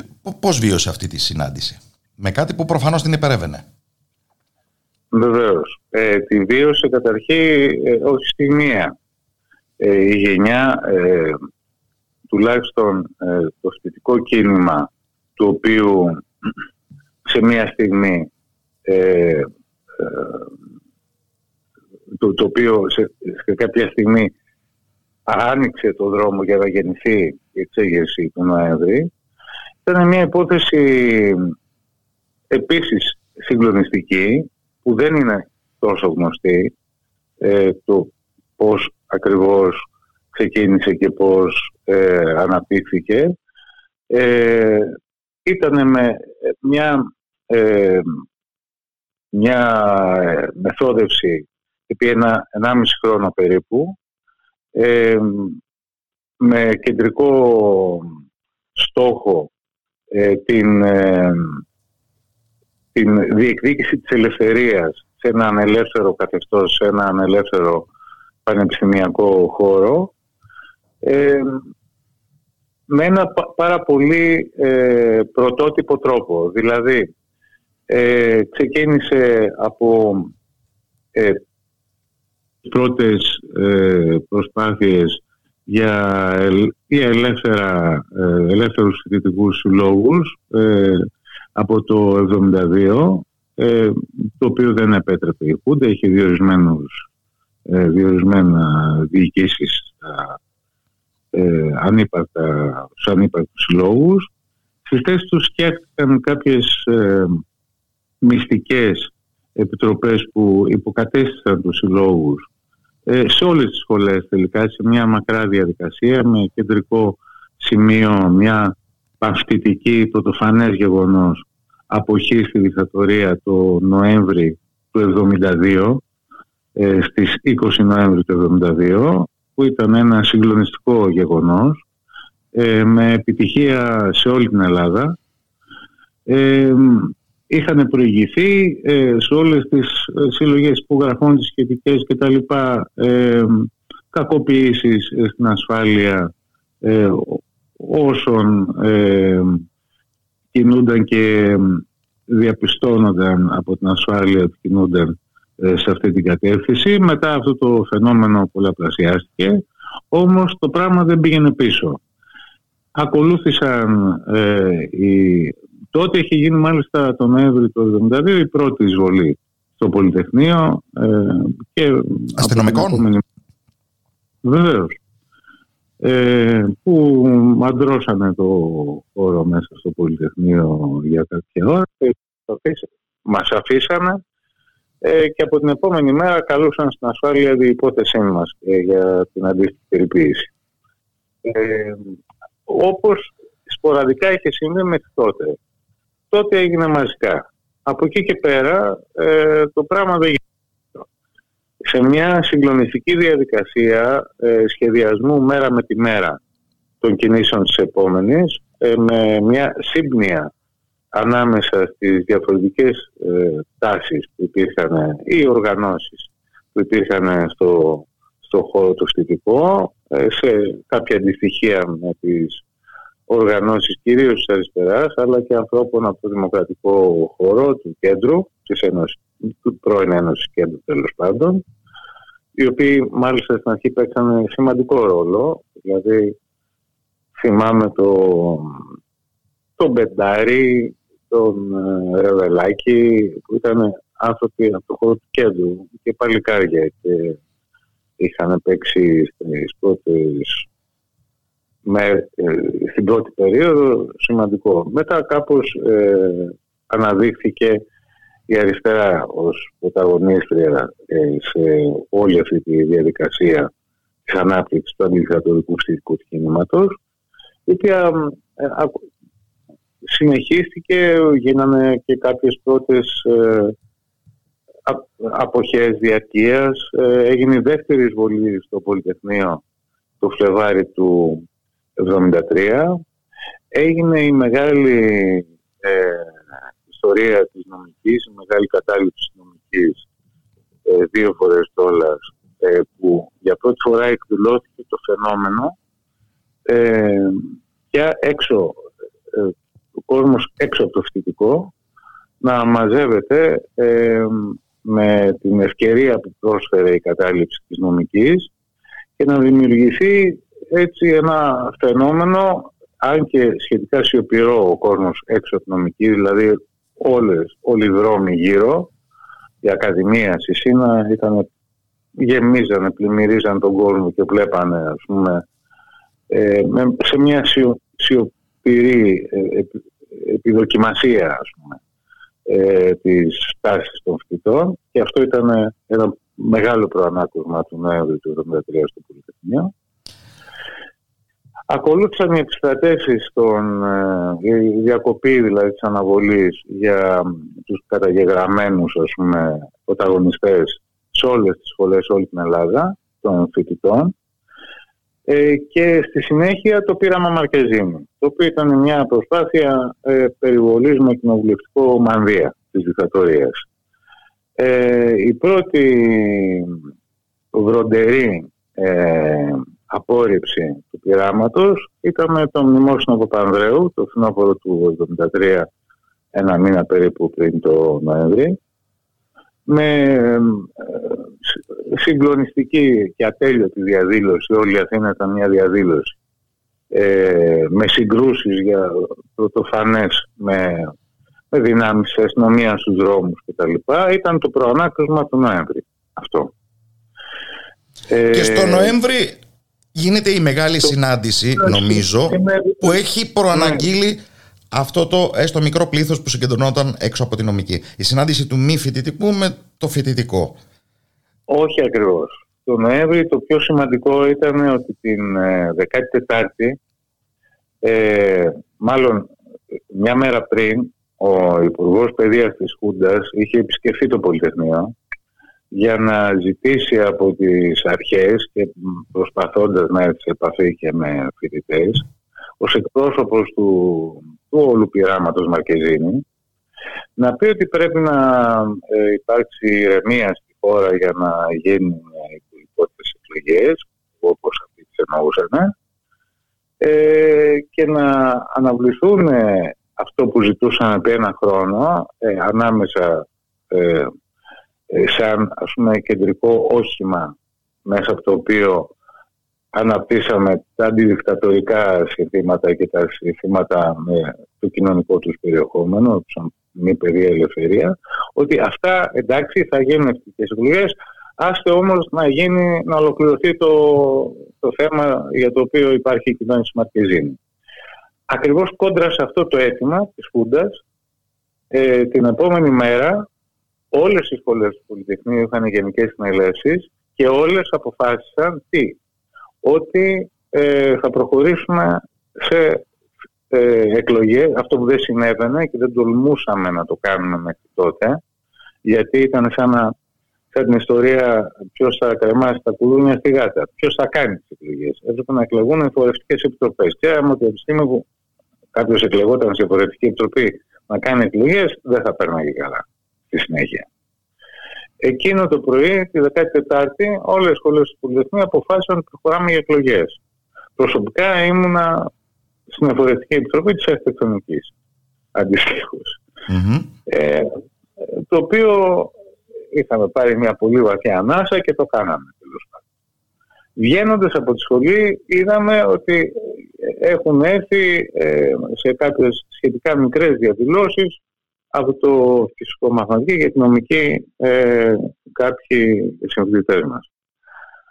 Ε, κάποιοι μάλιστα αντέδρασαν. Κάποιοι από αυτούς που αντέδρασαν είναι και εμβληματικές προσωπικότητες ε, για τον Νοέμβριο του 1973. Αναφέρω τον αξέχαστο Κυριάκο του Σταμέλο ε, που η σχολή του είχε αποφασίσει ότι τώρα πάμε για εκλογές. Τελεία. Και αυτό ήταν η αντίληψή μας ότι με αυτόν τον τρόπο θα ε, ανατρέπαμε το πείραμα Μαρκεζίνη γιατί θα δίναμε ένα υπόδειγμα ε, σε άλλες κοινωνικές τάξεις τις οποίες περιμέναμε και δεν βλέπαμε να κάνουν αντίστοιχες κινήσεις με το φοιτητικό επί 1,5 χρόνο.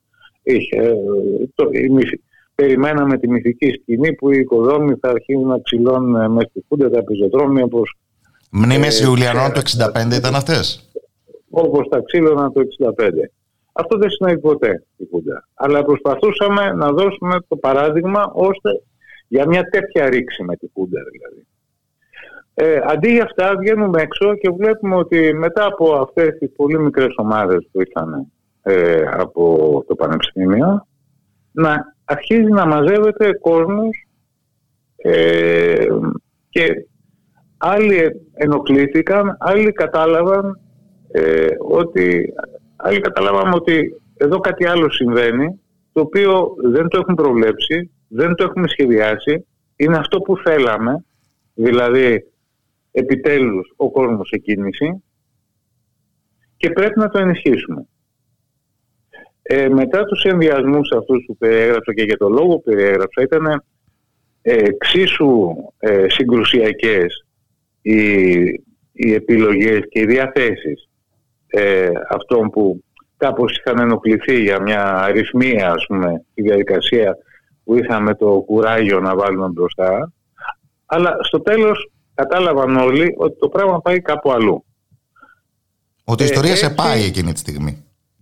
Σε πάει, ναι. Ε, έτσι την επόμενη μέρα ξαναγίναν συνελεύσεις και πλέον παντού αποφασίστηκε ε, η κατάληψη του Πολυτεχνείου η συνεχής με αιτήματα τα οποία τελικά ε, ήταν βέβαια όχι τα ίδια σε κάθε σχολή αλλά ε, εκλέχθηκε η συντονιστική του Πολυτεχνείου ε, μέσα από συνελεύσεις και μέσα στην αμηχανία του τι είδους ε, πολιτική στόχευση μπορούσαμε να κάνουμε ώστε να είναι αποτελεσματική για την πτώση της Χούντας.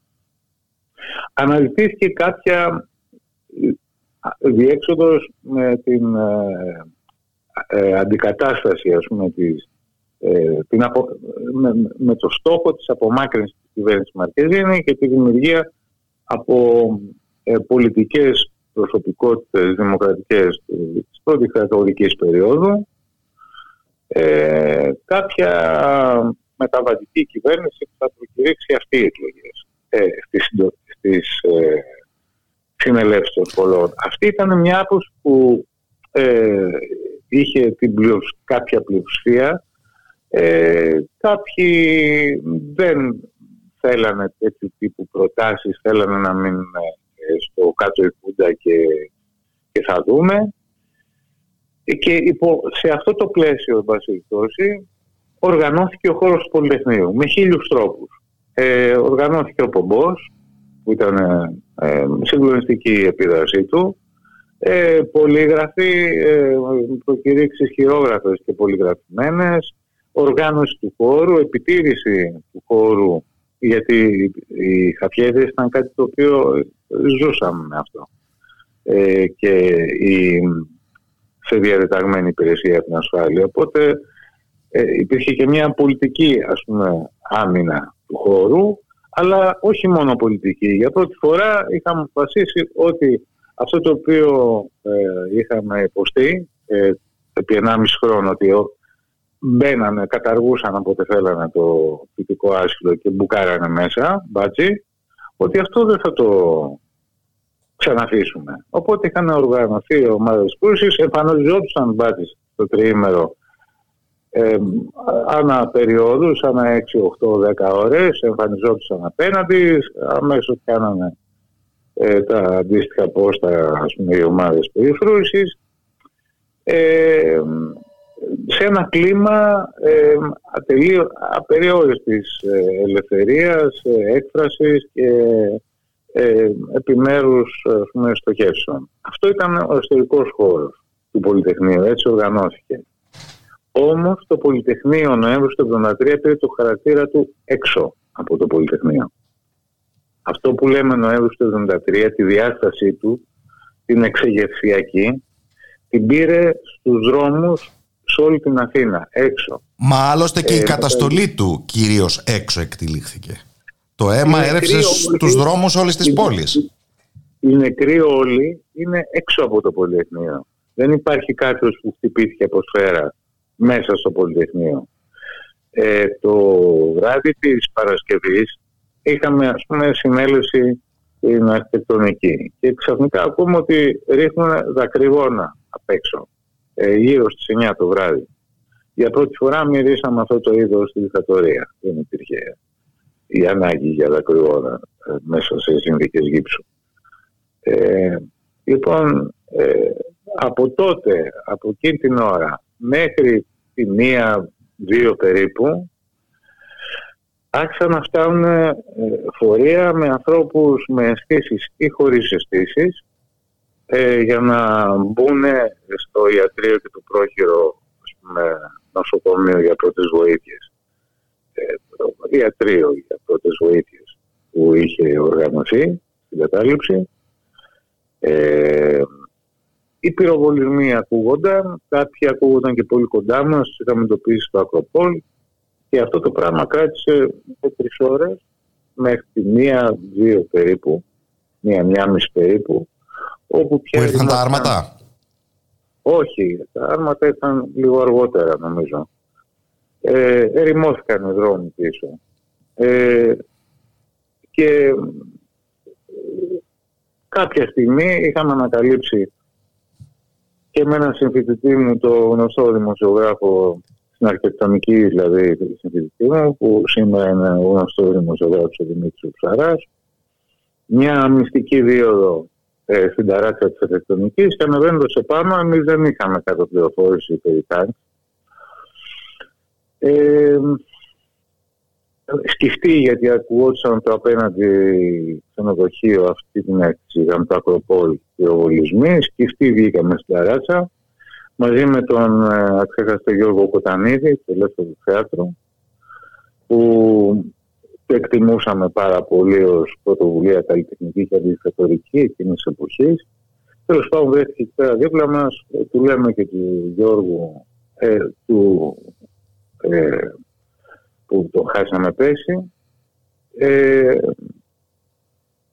ανεβαίνουμε πάνω, στην αρχή νομίζαμε ότι είναι κλούβες αυτό που βλέπαμε από το βάθος από το θυσίο και κάποια στιγμή καταλάβαμε όταν άρχισαν να πλησιάζουν πολύ αργά ότι πρόκειται για τάγκς. Ε, περνώντας το σοκ των το πρώτων στιγμών, κατεβαίνουμε, λέμε πρέπει να τα τους ενημερώσουμε κάτω. Κατεβαίνουμε κάτω, βλέπουμε μια παρέα στις σκάλες της αρχιτεκτονικής κάπως κουρασμένη ήταν από όλα αυτά που συνέβαιναν.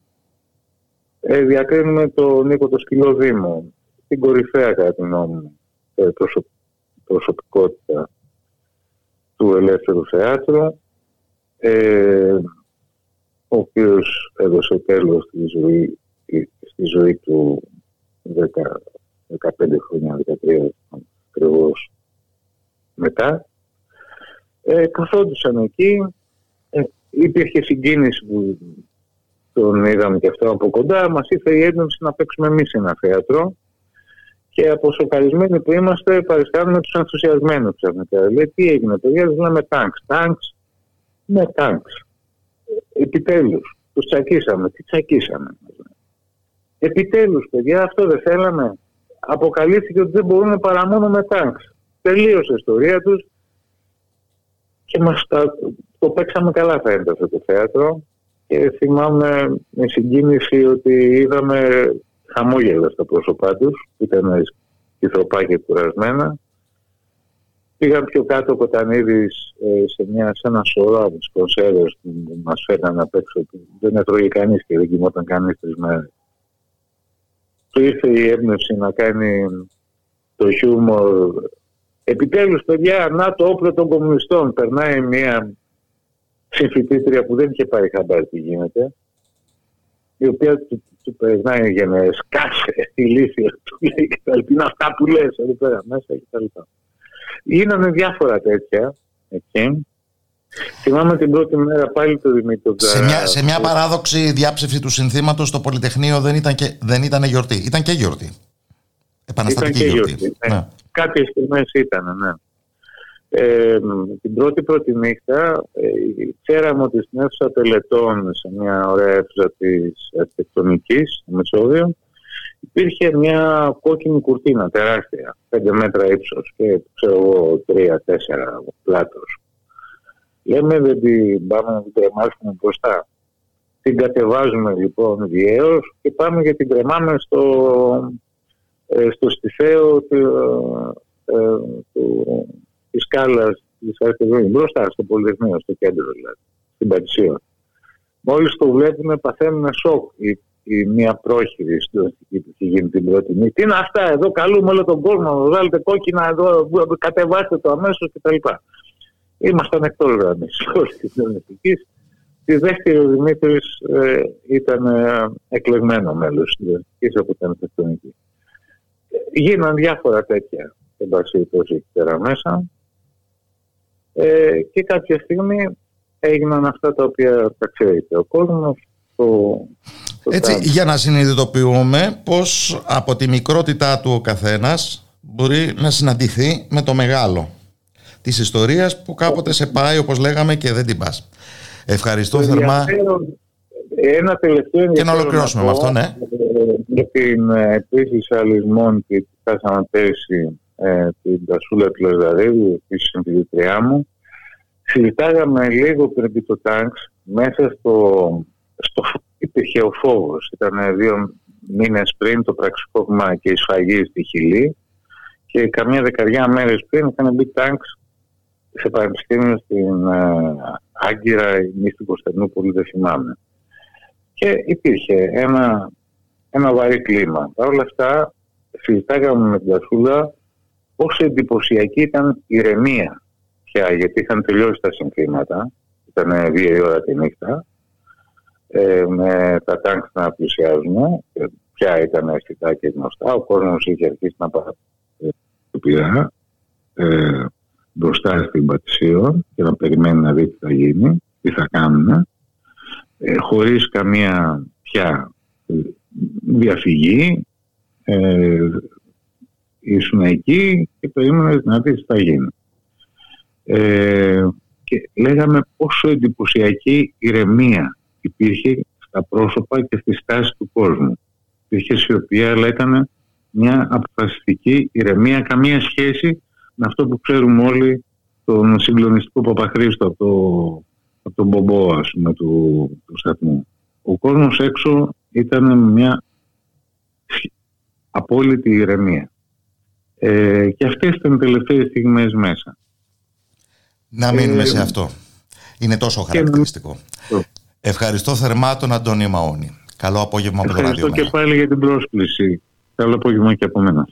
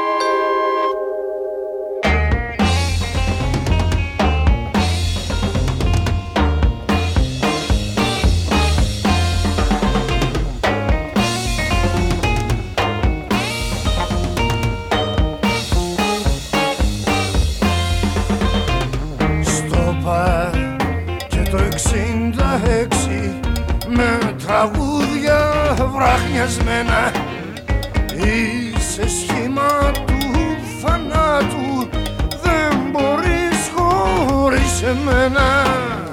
Δίχως το δικό μου δώρο.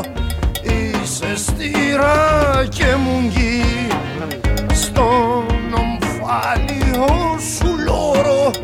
Μια μαμία ακροβατή.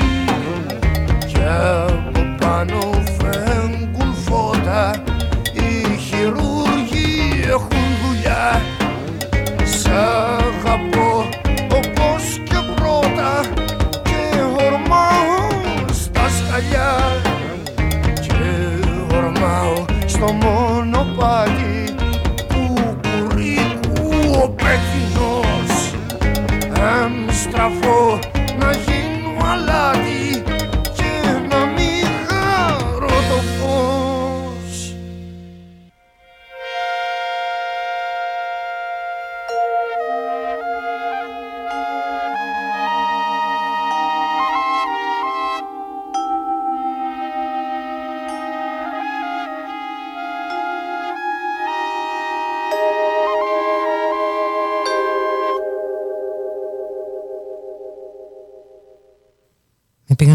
της Κυψέλης.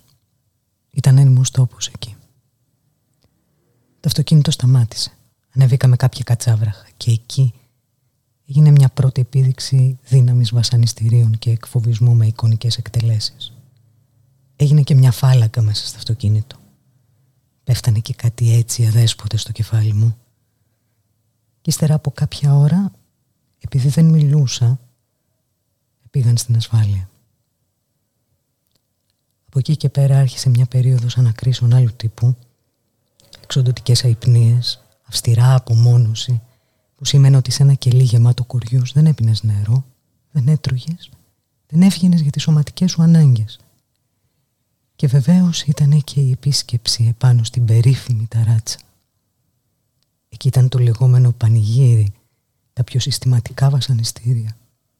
Ήταν το δέσιμο πάνω στον πάγκο για να είσαι ακίνητος.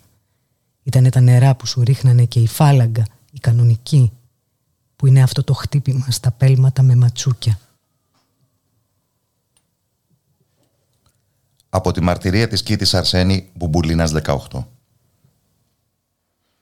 Και σε αυτή τη μαρτυρία που μαζί με την αντίστοιχη του Περικλή Κοροβέση έκανε διεθνώς γνωστό το έσχος των βασανιστήριων στην Ελλάδα της Κούντας νομίζω ότι θα πρέπει να επανερχόμαστε όσο πιο συχνά μπορούμε και για να τιμήσουμε την επιβλητική αυτή ηθοποιό και ενεργό πολίτη και για να συνειδητοποιήσουμε πόσο κοντά είμαστε από ορισμένες απόψεις στις πιο βάναυσες πρακτικές της εξουσίας. Αυτές που αποτύπωσε η Κίτη Αρσένη στο απόσπασμα που ακούσαμε σε ανάγνωση της Μαρίας Καρακίτσου και σε αυτό που θα ακολουθήσει. Εδώ έφεραν και τον Ανδρέα. Μόλις τον πιάσανε, τον βάλανε στο διπλανό δωμάτιο και πρόλαβε να μας ρωτήσει «Βαράνε πολύ» και εμείς τότε δεν προλάβαμε να το απαντήσουμε. Μόνο αρχίσαμε το τραγούδι. Περιμέναμε την ώρα που θα τον ανεβάζανε απάνω, τραγουδάγαμε και του χτυπάγαμε συνθηματικά στον τοίχο. Τον ξεπροβοδίζαμε. Είχε πάθει τρεις διασύσεις, δεν ξέραμε πώς θα ξανακατέβαινε κάτω. Τα τραντζίστορα άρχισαν να παίζουν στη διαπασόν. Το βασανιστήριο ήταν σίγουρο. Τίποτα δεν μπορούσε να το εμποδίσει. Κι όμως υπήρχε μια μάχη που θα δινόταν στην πρώτη γραμμή του πυρός. Τον ανέβασαν και τον κρατήσανε μέχρι να ξημερώσει. Όλο το βράδυ είμαστε μαζί του. Σε μια στιγμή έπαψαν να ακούγονται χτυπήματα η μοτοσυκλέτα και ακούγαμε μόνο ουλιαχτά. Τότε δεν αντέξαμε. Η Χρυσή έβαλε ιστερικές φωνές και οι Αριάδνοι τεινάζονταν από σπασμούς. Εγώ έλεγα και ξαναέλεγα δυνατά να πεθάνει, να μην βασανίζεται άλλο. Ακούγαμε τα νερά που του ρίχνανε και το κιούπι που ανεβοκατέβαινε. Τα ξημερώματα ακούστηκε. Φτάνει, δεν θα αντέξει άλλο. Τότε πέσαμε και εμείς να κοιμηθούμε. Όταν την άλλη μέρα κοιτάξαμε από την τρύπα του δωματίου του, είδαμε ένα μάτσο κρέας ματωμένο. Όταν ο Ανδρέας μας ξανακοίταξε με το παραμορφωμένο πρόσωπό του ανάμεσα στα αίματα και στα γένια, χαμογελούσε. Τους είχε νικήσει. Από τη μαρτυρία της Κίτης Αρσένη, Μπουμπουλίνας 18. Δεν να μας χτυπάν με όλμους και κανόνια δεν να μας χαλά τα πιο μορφά μας χρόνια κι αυτοί που μας μιλούν πως θέλουν το καλό μας ποτέ. Τους δεν ακούν το δίκιο το δικό μας δεν είναι. Αυτή η ζωή κι από τα αφεντικά μας δεν είναι ανθρώπινα τα με ροκάματα μας αυτοί καλό περνούν και εμείς αγωνιάμε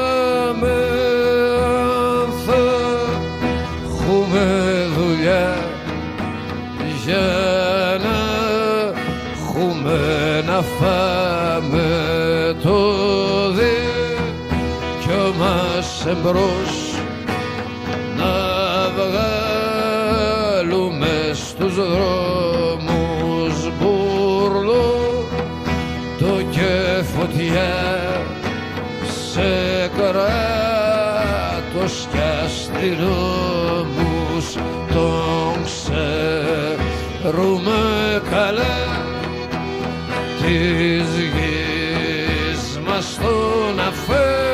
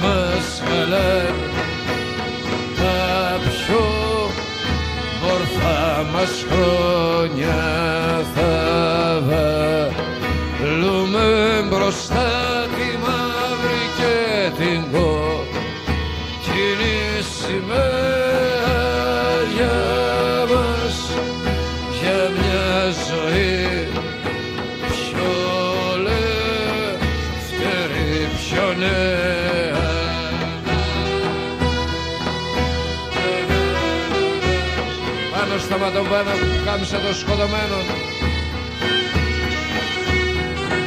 Εμείς καθόμασταν τα βράδια.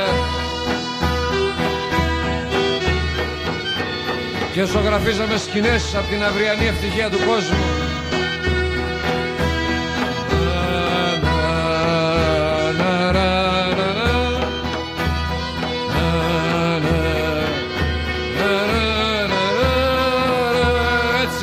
carnes mesmas.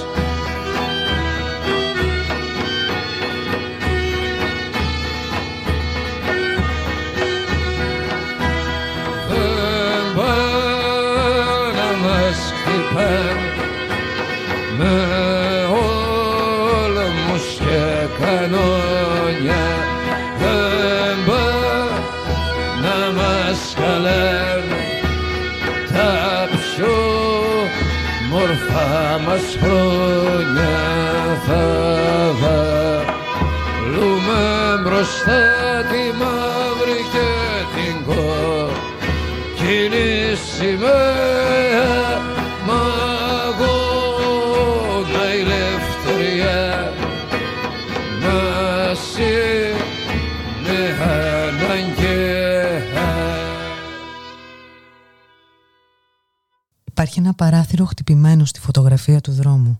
Να παραμείνετε το Β2 συνάρτηση με Z24 στο απέναντι. Πιο πέρα τα ανοιχτό αυτοκίνητο χωρίς επιβάτη. Ενεργήσατε καταρχήν Ι5 και ύστερα με προσοχή Α και Β18 να αποχωρήσουν. Καλύπτεστε επαρκώς και επισημάνατε γωνία και πρόσωπο. Ή δυνατόν ποσότητα φωτός. Σίγμα σίγμα. Παρεμβάλλονται παράσιτα. Ένα ποτάμι σημαδεύεται ακατοίκητο. Πού διάβολο ξεφύτρωσε ποτάμι. Συνεχίσατε. Μονάχα πέτρες είπατε. Άσπρες, κάτασπρες. Στον ήλιο. Σύντομη έρευνα αναφέρατε. Σίγμα σίγμα. Παρεμβάλλονται παράσιτα. Υπάρχει ένα παράθυρο καμωμένο κόσκινο στη φωτογραφία του δρόμου. Τώρα η σκάλα σε διασχίζει καθέτος από το υπόγειο στον Αφιένα. Κάποιος ανεβαίνει με ένα τραντζίστορ ρυθμικός πολλαπλασιασμός των ειδήσεων. Στη μικρή οθόνη τα πρόσωπα εναλλάσσονται σταθερά, δίχως πολλούς θορύβους. Η εξουσία, όπως πάντοτε, φωτίζεται με τετραγωνισμένο φως. Οι αρχές, το πλήθος. Στο μεταξύ το πλήθος. Αόρατα μάτια με τρεις διαστάσεις ακτινογραφούν εισερχομένους, εξερχομένους, διερχομένους. Τα περίστροφα ακίνητα. Βαθιά μέσα τους, σαφώς οπλισμένα. Το πλήθος φεύγει. Έφυγε. Και εκεί σε βρήκαν αργότερα με μια ρηπή. Τρύπες 7 με 8. Στην πλάτη σου. Ετών, ας πούμε 24. Καμιά ταυτότητα. Από το χρονικό 73-74 του Τάκη Συνόπουλου.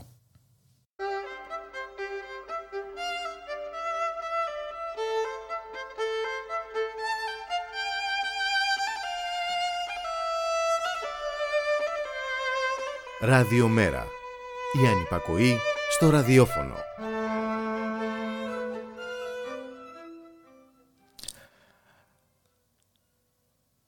Το χρονικό 73-74 είναι η τελευταία ενότητα της ποιητικής συλλογής Χρονικό του Τάκη Συνόπουλου που εκδόθηκε το 1975 και πρόκειται για την ενθερμό ποιητική καταγραφή του κλίματος των ημερών εκείνου του Νοέμβρη.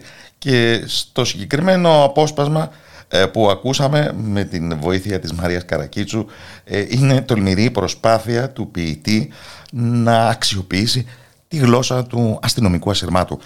Μια γλώσσα που ώρες-ώρες σκέφτεται κανείς πως μαζί με τον ήχο των ελικοπτέρων αποτελεί το soundtrack επαιτίων σαν τη σημερινή, έτσι όπως φτάσαμε. Γιατί αναρωτιέται κανείς τα τελευταία χρόνια τι ακριβώς εορτάζεται σήμερα. Ε, μήπως πρόκειται για μια έκθεση δυνατοτήτων των μηχανισμών καταστολής, μήπως ε, πρόκειται για μια πλήρη αντιστροφή του νοήματος; Ε, αυτού που κάποτε ήταν μια εξέγερση εναντίον της εξουσίας. Η εικόνα μιας πόλης που ταλαιπωρείται σε τεράστια κλίμακα από πολύ νωρίς, χωρίς προφανή λόγο, ε, για διάφορους περιορισμούς εν ώψη των περιλάλητων επεισοδίων που αναμένονται κάθε χρονιά, είναι νομίζω πολύ χαρακτηριστική. Ε, και θα ήθελα να το συζητήσουμε αυτό, να το σχολιάσουμε με την ε, βοήθεια της κυρίας Νατάσα Τσουκαλά, αναπληρώτριας καθηγήτριας εγκληματολογίας στο Πανεπιστήμιο Παρίσα Κλέ. Καλό απόγευμα από το Ραδιομέρα. Καλησπέρα σας. Σας... Ευχαριστώ για την πρόσκληση. Σας ξενίζει εξίσου αυτό το θέαμα ημέρων σαν τη σημερινή; Όχι ιδιαίτερα. Θα έλεγα ότι είναι πολύ προβλεπόμενο. Ε, Με την έννοια, το, το θέμα, μάλλον το γεγονός του Πολυτεχνείου είναι εξορισμού ένα πολύσιμο γεγονός. Ε, εγώ θα απομονώσω μία από τις πολλές σημασίες του, λέγοντας ότι στην πραγματικότητα ε, ενώ το αξιακό σύστημα όσων εξεγέρθηκαν εκείνες τις μέρες ήταν σαφές και παραμένει έως και σήμερα θέλω να πιστεύω αναφυσβήτητο. Η πολιτική βαρύτητα αυτού που συνέβη δεν είναι τόσο προφανής. Εγώ συμμερίζομαι την άποψη όσων θεωρούν ότι η σημασία που αποδόθηκε εκ των υστέρων στο Πολυτεχνείο ερμηνεύεται από το γεγονός ότι η εξέγερση εκείνη ενός μικρού τμήματος της τότε νεολαίας λειτουργήσε ως ξέπλυμα, θα έλεγα, μιας εθνικής ντροπής. Μιας εμπολή συλλογικής, αν όχι απάθειας, αδράνειας του λαού για πάρα πολλά χρόνια. Το ότι υπήρξαν ορισμένα άτομα από την νεολαία μας που ύψωσαν ανάστημα και είπαν ως εδώ φτάνει, αυτό τιμά για πάντα εκείνα τα, τα άτομα.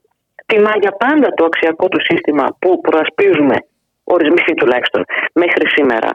Αλλά από εκεί και πέρα, από τη μία υπήρξε διαχρονικά μια προσπάθεια αυτό να συλλογικοποιηθεί όλη η χώρα ξεσηκώθηκε. Να εθνικοποιηθεί θα έλεγε κανείς. Να εθνικοποιηθεί πολύ σωστά το λέτε. Από την άλλη υπήρξε μια προσπάθεια ιδιοποίησης, θα έλεγα, της αριστεράς. Η αριστερά ξεσηκώθηκε. Ούτε όλη η αριστερά ξεσηκώθηκε, πολλό μάλλον η υπόλοιπη χώρα. Και να το πω ακόμα πιο απλά. Ναι, μεν εκείνες τις μέρες υπήρξε όντως αλληλεγγύη από Αθηναίους ως προς τα άτομα που ήταν μέσα στο Πολυτεχνείο, αλλά δεν είδαμε τις επόμενες ημέρες μετά την απόλυτη καταστολή να βγει ο λαός των Αθηνών στον δρόμο και να ρίξει τη Χούντα μέσα σε λίγες ώρες. Μα αυτή ήταν και η αναγκαιότητα της καταστολής που εκδηλώθηκε όπως εκδηλώθηκε.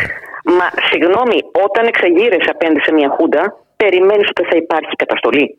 Εάν από εκεί και πέρα πολύ απλά ο λαός δεν ακολούθησε, περίμενε τις εξελίξεις. Ε, κάποτε ήρθαν οι εξελίξεις ένα χρόνο μετά, γενικά μιλώντας. Αυτή λοιπόν την εθνική ντροπή την ξεπλένουμε μέσα από το ηρωικό στοιχείο, φαντασιακά μιλώντας, της εξέγερσης, και ουσιαστικά αυτός είναι ο πυρήνας όλων όσων συνέβησαν μετά. Διότι από τη μία μεριά έχουμε την εκάστοτε νεολαία, η οποία ακριβώς διαδηλώνει στο όνομα των αξιών εκείνων και στο όνομα του φαντασιακού ηρωικού στοιχείου και από την άλλη πλευρά έχουμε κυβερνήσεις ή τις αρχές κατά καιρούς, οι οποίοι προσπαθούν ακριβώς να αποδομήσουν αυτό το ηρωικό στοιχείο. Είτε λέγοντάς μας από κάποια χρονική στιγμή και μετά ότι δεν υπήρξαν νεκροί, τώρα το σχετικοποιούν. Ναι, εντάξει, υπήρξαν, αλλά δεν ήταν μέσα στο Πολυτεχνείο, ήταν λίγα μέτρα απ' έξω και ούτω καθεξής. Ναι. Όπως περάσαν οι δεκαετίες όμως, επειδή ακριβώς η εξέγερση δεν ήταν πραγματικά εξέγερση του ελληνικού λαού. Λυπάμαι που το λέω τόσο σκληρά. Ήταν ευάλωτη. Και σιγά σιγά αλλοιώθηκε το νόημά της. Αυτό πιστεύω ότι συνέβη. Με αυτή την έννοια είναι προβλεπόμενο ότι πλέον το βλέπουμε, δηλαδή δεν το βλέπουμε εμείς, αλλά παρουσιάζεται ως ένα οχληρό γεγονός, ένα αναγκαίο κακό στην κατά τα άλλα εύρυθμη λειτουργία της πόλης που πρέπει μια δυσάρεστη εκτροπή από την καθημερινότητά μας. Ναι, ακριβώς. Άρα, άρα και μόνο με αυτόν τον λόγο ε, επιχειρείται και σήμερα που μιλάμε τόσα χρόνια μετά να στιγματιστεί η επέτειος. να εμφανιστεί ακόμα... ως μία εκτός τόπου και χρόνου πηγή δεινών. Ακριβώς, αφενός και αφετέρου επιμένω στο να αποϊροποιηθεί. Δεν έγινε και κάτι σημαντικό. Υπάρχει και η απολύτως αντίστροφη ε, προσπάθεια πολύ εμφανής νομίζω αφού του πρώτο ήρθε στην εξουσία το Πασόκ. Οπότε είχαμε την εθνικοποίηση όπως είπα μην πω και κρατικοποίηση της ε, ναι. επαιτίου. Άρχισε να βλέπει κανείς άρχοντες της τοπικής αυτοδιοίκησης να δίνουν σε δρόμους το όνομα οδός ηρώων πολυτεχνείου αυτό είναι μια α, αποστέωση και αποπολιτικοποίηση του τι ήταν η εξέγερση. Μέσα από τη χρήση ε, μιας ηρωικής φρασιολογίας εθνικής εορτής. Ε, ε, έμπαινε, θα έλεγα, στο ρεπερτόριο της Εθνικής Συλλογικής Μνήμης. Και από τη στιγμή που κάτι πάει να μουσιοποιηθεί, ανάγεται σε ένα παρελθόν. Πώς είναι η 28η, πώς είναι η 25η και ούτω καθεξής. Έχει όμως αυτό... Ναι. Ναι, όχι, παρακαλώ. Έχει αυτό το διφιές όμως η επέτειος του Πολυτεχνείου. Από τη μια το ίδιο το, το ιστορικό συμβάν ε, προφανώς έμεινε ανολοκλήρωτο Από την άλλη, εξίσου προφανώς, ε, λειτουργήσε καταλητικά, ώστε ενώ διασώθηκαν βεβαίως τα βασικά του συστήματος, η μεταπολίτευση που ακολούθη, ακολούθησαν να μην είναι τόσο ελεγχόμενη όσο με τον τρόπο της Χιλής, της Τουρκίας ή της Ισπανίας. Υπήρξε ένα στοιχείο τομής, όσο και συνέχεια. Υπήρξε ένα σημείο τομής, το οποίο είναι πολυπαραγωγικό χωρίς να υποτιμώ καθόλου την έμεση συμβολή της εξέγερσης του Πολυτεχνείου. Είναι πολυπαραγωγικό αυτό που ε, τελικά διαπιστώσαμε ότι συνέβη από τη μεταπολίτευση και μετά. Ε, Παρ' όλα αυτά, τίποτα δεν μπορεί να επηρεάσει την, αυτή καθ' αυτή τη δυναμική μιας κοινωνίας. Ε, η κοινωνία της μεταπολίτευσης σήμερα βρίσκεται στο πολιτικό σημείο που βλέπουμε. Το οποίο δεν είναι ακριβώς δημοκρατικό αυτή τη στιγμή, εκ μέρους της κυβέρνησης εννοώ να μιλήσουμε για την ηρωνία της ιστορίας. Να τιμούμε την επέτειο του Πολυτεχνείου σε τέτοιες συνθήκες α, υπονόμησης των ελευθεριών. Πιστεύω ότι η πράξη των φοιτητών που εμπόδισαν τους εκπροσώπους της κυβέρνησης να καταθέσουν στεφάνι είναι άξια χειροκροτήματος. Διότι δεν είναι δυνατόν μια κυβέρνηση... Προσέξτε, το να εμποδίζουν τα τότε στελέχη του Πασόκ, παραδείγματος χάρη του Ρελιώτη ή τη Δαμανάκη, από το να, να αποτίσουν φόρο τιμής, το θεωρώ τελείως στρεβλό. Δεν, δηλαδή, δεν υπάρχουν, γιατί ακριβώς είναι ξανά το ηρωικό στοιχείο. Οι ήρωες παραμένουν άνθρωποι. Και οι άνθρωποι εκ των υστέρων μπορούν να κάνουν λάθη, μπορούν να ακολουθήσουν προσωπικές πορείες, τις οποίες δεν εγκρίνουμε. Δεν μπορούμε να αναιρέσουμε το γεγονός ότι τη συγκεκριμένη χρονική στιγμή ήταν εκεί. Η κυβέρνηση όμως που πήγε σήμερα όταν μη συμβαίνει τίποτα να καταθέσει στεφάνι, έχει στις τάξεις της τον κύριο Βορύδη, τον κύριο Πλεύρη και τον κύριο Γεωργιάδη. Και σταματάω μόνο εκεί για να μην πάω παραπέρα. Δεν δικαιούνται, ηθικά μιλώντας, να καταθέσουν στεφάνι. Δεν θα μιλήσω για τα μέτρα και τις πολιτικές τη κυβέρνησης, τα αντι, αντιδημοκρατικά μέτρα. Δεν δικαιούνται. Δεν μπορείς να τα έχεις όλα, να σας το πω πολύ απλά και είμαι αντιδημοκρατικός και έχω στις τάξεις μου άτομα με, με σαφέστατα αντιδημοκρατικό παρελθόν, αλλά παρόλα αυτά έρχομαι να καταθέσω στεφάνι στο μνημείο του Πολυτεχνείου. Ε, δεν γίνεται. Είναι σαν να μην ξέρουμε για ποιο λόγο είμαστε στο Πολυτεχνείο. Όμως 48 χρόνια τώρα μοιάζει σαν να εκτιλήσονται παράλληλα τουλάχιστον τέσσερις διαφορετικές ιστορίες γύρω από τον εορτασμό της επαιτίου του Πολυτεχνείου. Ε, η μία είναι η ιστορία της αναθεώρησης, αμφισβήτησης, περισσότερο ανοιχτής, περισσότερο ύπουλης, περισσότερο κομψής, όπως κάθε φορά εκδηλώνεται. Η ναι. δεύτερη είναι η πορεία της αποστέωσης, όπως την περιγράφαμε, της κρατικοποίησης ε, ναι. της επαιτίου. Η τρίτη είναι αυτή της ανανέωσης της λειτουργίας του Πολυτεχνείου ως ριζοσπαστικού σημείου αναφοράς για διαδοχικές γενιές νεολαίας που έρχονται και ξανάρχονται ε, σε αυτήν την ε, επέτειο. Και έχει αρχίσει από ένα χρονικό σημείο και μετά να γράφεται και μια άλλη ιστορία, η επέτειος των ταραχών και των επεισοδίων. Νομίζω από το 1986 και μετά αυτή η ιστορία, αφήνοντας κατά μέρος ε, την αιματηρή επέτειο του 1980 όταν απαγορεύτηκε η ολοκλήρωση της πορείας μέχρι την Αμερικανική Πρεσβεία και είχαμε δύο νεκρούς, τους Κούμι και Κανελοπούλου. Και, και το 85 που είχαμε τον Καλτέζα. Από το 86 και μετά αρχίζει μια ιδιόμορφη τελετουργία γύρω από την ε, επέτειο και την διαδήλωση. Η οποία θα έλεγα, συμφωνώ, η οποία ταΐζεται, αν μπορώ να το πω έτσι, και από τις δύο πλευρές. Δηλαδή; Δηλαδή, από τη μία πλευρά έχουμε ε, επεισόδια, δεν θα μιλήσω για τις περιπτώσεις που είναι πολλές, όπου έχουμε προκλητική συμπεριφορά των ΜΑΤ κατά τη διάρκεια της πορείας απόκλητα αποκριτικέ συμπεριφορές και επιθετικές συμπεριφορές και προκαλούνται επεισόδια εντός της πορείας. Γιατί έχουμε επίσης και αυτό ότι έχουμε την πορεία αυτή καθ' αυτή και τα επεισόδια μετά το τέλος της πορείας. Mm-hmm. Και σε άλλο χώρο συνήθως. Ναι, σε άλλο στην ουρά ή σε άλλο χώρο. Ναι, τα οποία Συνήθως στην περιοχή των εξαρχείων. Ακριβώς. Τα οποία συνήθως, όχι απαραίτητα, μπορεί να κατά καιρούς έχουν γίνει και στο ύψος του Χίλτον και αλλού έχουν γίνει επεισόδια. Αλλά ας πούμε ότι το παραδοσιακό κατά μία έννοια είναι στην περιοχή των εξαρχείων. Ε, τα οποία όμως την επόμενη μέρα παρουσιάζονται ως επεισόδια που αμάβρωσαν την πορεία. Ενώ δεν έχουν σχέση με την πορεία. Εγώ εδώ βρίσκω το σημείο που λέτε. Δηλαδή επεισόδια που γίνονται μετά το τέλος της πορείας σε άλλο μέρος της πόλης από όπου είχε διεξαχθεί η πορεία, εμφανίζονται συστηματικά από τα ΜΟΜΟΕ. Η πορεία αμαυρώθηκε, όχι καμία πορεία δεν αμαυρώθηκε από τα επεισόδια. Δεν υπάρχει ούτε χρονική ούτε τοπική σύμπτωση. Δηλαδή, να σας το πω αλλιώς, οι ίδιοι που μας λένε ότι δεν υπήρξαν νεκροί στο Πολυτεχνείο, διότι οι νεκροί ήταν λίγα μέτρα έξω από το Πολυτεχνείο, γεγονότα, επεισόδια που συμβαίνουν χιλιόμετρα μακριά από εκεί που έγινε η πορεία, ώρες μετά κατακτίζουν την πορεία. Ε, δεν ξέρω, ας αποφασίσουν. Ναι, είναι όμως αλληλοτροφοδοτούμενα θεάματα και αφηγήματα αυτά. Είναι αλληλοτροφοδοτούμενα το, θέματα. Το σοου καταστολής, η προετοιμασία της πόλης για κάτι φοβερό που πρόκειται να έρθει μόλις πέσει το σκοτάδι. Οι περιορισμοί, το κλείσιμο των σταθμών του μετρό από νωρίς και σε μια ακτίνα δικαιολόγητα μεγάλη. Και μετά η αμάυρωση της πορείας από τα ε, προβλεφθέντα επεισόδια.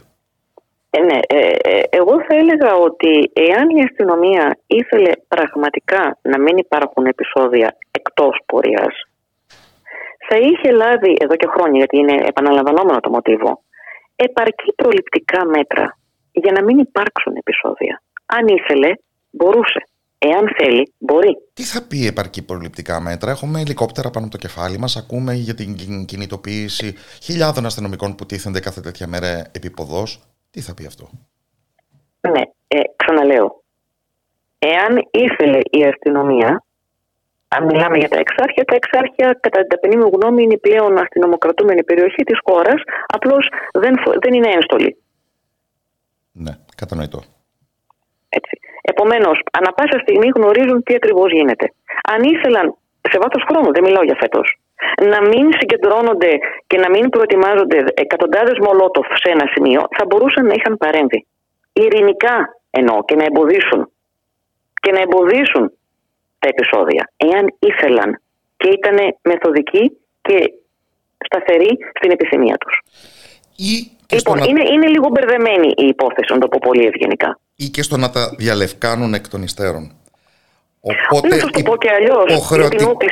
υποχρεωτικά γίνομαι αδιάκριτος και αγγίζω ένα οδυνηρό σημείο που είναι ο βαρύς τραυματισμός σας τέτοια μέρα πριν από τέσσερα χρόνια από φωτοβολίδα ναι. Ε, ναι. που δεν έχει διερευνηθεί αυτός ο τραυματισμός στο πλαίσιο των περίφημων επεισοδίων μετά όχι, εγώ θέλω να ολοκληρώσω, το, δεν θα το σκημονοποιήσω τουλάχιστον όχι αυτή τη στιγμη Θέλω να ολοκληρώσω αυτό που έλεγα. Ω προς το ότι η αστυνομία είναι συνένοχη στην οργάνωση και διεξαγωγή επεισοδίων. Ακόμα και να υποθέσω ότι τα προληπτικά μέτρα ήταν ανεπαρκή ή δεν μπόρεσαν. Όταν ξεκινούν τα επεισόδια, όσοι έχουν παρευρεθεί σε επεισόδια και έχω παρευρεθεί πολλά χρόνια σε επεισόδια, έχουν ένα τελετουργικό που μπορεί κανεί να το περιγράψει εκ των προτέρων. Πώς θα, θα διεξαχθεί η νύχτα. Επιχειρησιακά μιλώντα, η αστυνομία μένει σε απόσταση και δέχεται μολότοφ, πέτρες ή οτιδήποτε άλλο. Κάποια στιγμή κάνει μια επίθεση, μετά να συντάσσεται, να συνταχθούν και οι απέναντι και σταματάνε όλα όταν τελειώσουν τα πολεμοφόρια των απέναντι. Αυτό σημαίνει ότι η αστυνομία αφήνει, δεν έχει προβλέψει τίποτα για να μην διεξαχθούν οι επιθέσεις και από τη στιγμή που διεξάγονται προφυλάσσει την ασφάλεια των ενστόλων και των παρευρισκόμενων δημοσιογράφων και φωτορεπόρτερ και αφήνει πια σε μια καθαρά αμυντική στάση τη διεξαγωγή των επεισοδίων. Αυτό γινόταν για πάρα πολλές δεκαετίες. Συγγνώμη, είναι παράλογο επιχειρησιακά μιλώντας. Το συνηθίσαμε, σας λέω, επιχειρησιακά είναι παράλογο. Δεν δηλώνει θέληση να μην υπάρξουν επεισόδια. Ναι, είναι, είναι. είναι μια χορογραφία που παραπέμπει σε αναμέτρηση του καιρού της υποσύνης. Μα εντάξει, τώρα πλέον με, το, με τα υδροβόλα οχήματα έχουν αλλάξει τα δεδομένα. Αλλά αυτό το υδροβόλο όχημα, αν δεν με πατάει μνήμη, πρωτοεμφανίστηκε ξανά το 17 Νοεμβρίου του 2018. Επί ΣΥΡΙΖΑ. Μα τι είναι πια αυτή η επέτειος ε, εκθεσιακό σαλόνι των ε, νέων αποκτημάτων κάθε φορά των ε, μηχανισμό καταστροφής. Ναι, θα μπορούσε κανείς να το δει και έτσι. Έχουμε και την, την, 6, την 6 Δεκεμβρίου. Ναι, σωστά. Έτσι είναι δύο. Τουλάχιστον δύο. Επιμένω σε αυτό το σημείο ότι εάν το δούμε διαχρονικά, η, επειδή ακριβώς κάθε φορά είναι το ίδιο μοτίβο που επαναλαμβάνεται, θα προσδοκούσε κάποιος από την αστυνομία σε βάθο χρόνου έστω να έχει πιο εξελιγμένα επιχειρησιακά σχέδια. Όχι, δεν έχει. Θεωρώ ότι η ελληνική αστυνομία όταν θέλει είναι επαρκέστατη και ικανότατη. Όταν θέλει. Ναι. Είναι ένα πλέγμα λοιπόν που έχει απλωθεί πάνω από αυτήν την ε, επέτειο που τελικά αποδεικνύεται 48 χρόνια μετά ακόμη ενοχλητική και επιμένως στον χαρακτηρισμό. Μα ιδεολογικά παραμένει ενοχλητική, ιδίως στου ιδεολειπτικούς. Παραμένει ενοχλητική, φυσικά και παραμένει και σε ενοχλητική. Σε κάποιους εκ των συνόρων, εκτός συνόρων, αν σκεφτούμε ποια είναι η κατάληξη της πορείας. Ναι. Δεν, δεν τίθεται θέμα παραμένει ιδεολειπτική. Και ένα μέρος της καταστολής, θα έλεγα διαχρονικά επίσης, εκ μέρους των, των ΜΑΤ, έχει ιδεολειπτική προέλευση. Ταυτοτική, ας το πούμε έτσι. Ναι, και μόνο. Δεν είναι απλώς ότι δέχονται επίθεση και αμήνονται ή αντεπιτίθενται. Υπάρχει καθαρή ιδεολειψία. Γιατί είναι πλήρως ταυτισμένη η εξέγερση και ο εορτασμός της ιδίως με την αριστερά. Ε, γι' αυτό σας είπα ότι είναι πολύσιμο το γεγονός και οι μετέπειτα συνέπειές του. Α το αφήσουμε και δεν, δεν είναι. Ναι. Πολύσιμο. Δεν μπορεί να εξαντληθούν οι ερμηνείες. Ευχαριστώ Όχι. θερμά την εγκληματολόγο του Πανεπιστημίου του Παρισιού Αναστασία Τσουκαλά. Καλό βράδυ Καλή από Καλό το Ραδιομέρα.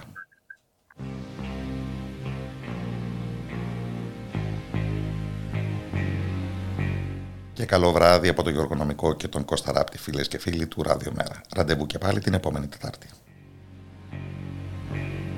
Έχει πιαδίσει ο ήλιος του χειμώνα και γρήγορα σαν θέατρος σκοτεινιάζει ή σαν να πέφτει πέπλο σε μια εικόνα. Άλλο δεν βρίσκει ο άνεμος ταράζει μόνο τα κάθια στην πεδιάδα όλοι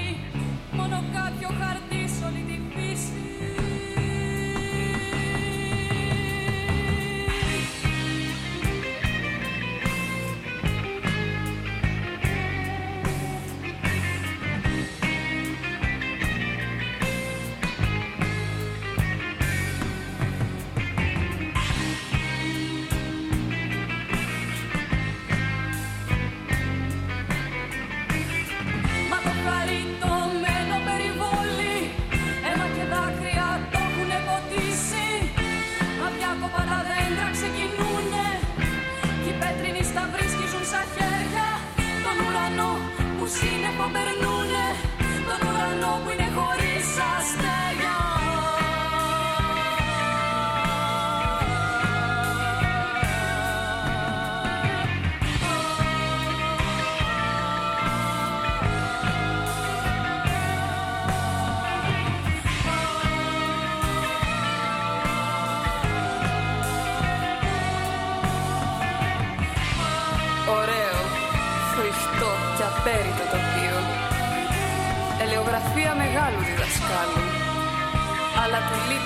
σειρά ερηπείων. Και επίσημος αγχώνη του Παγκάλου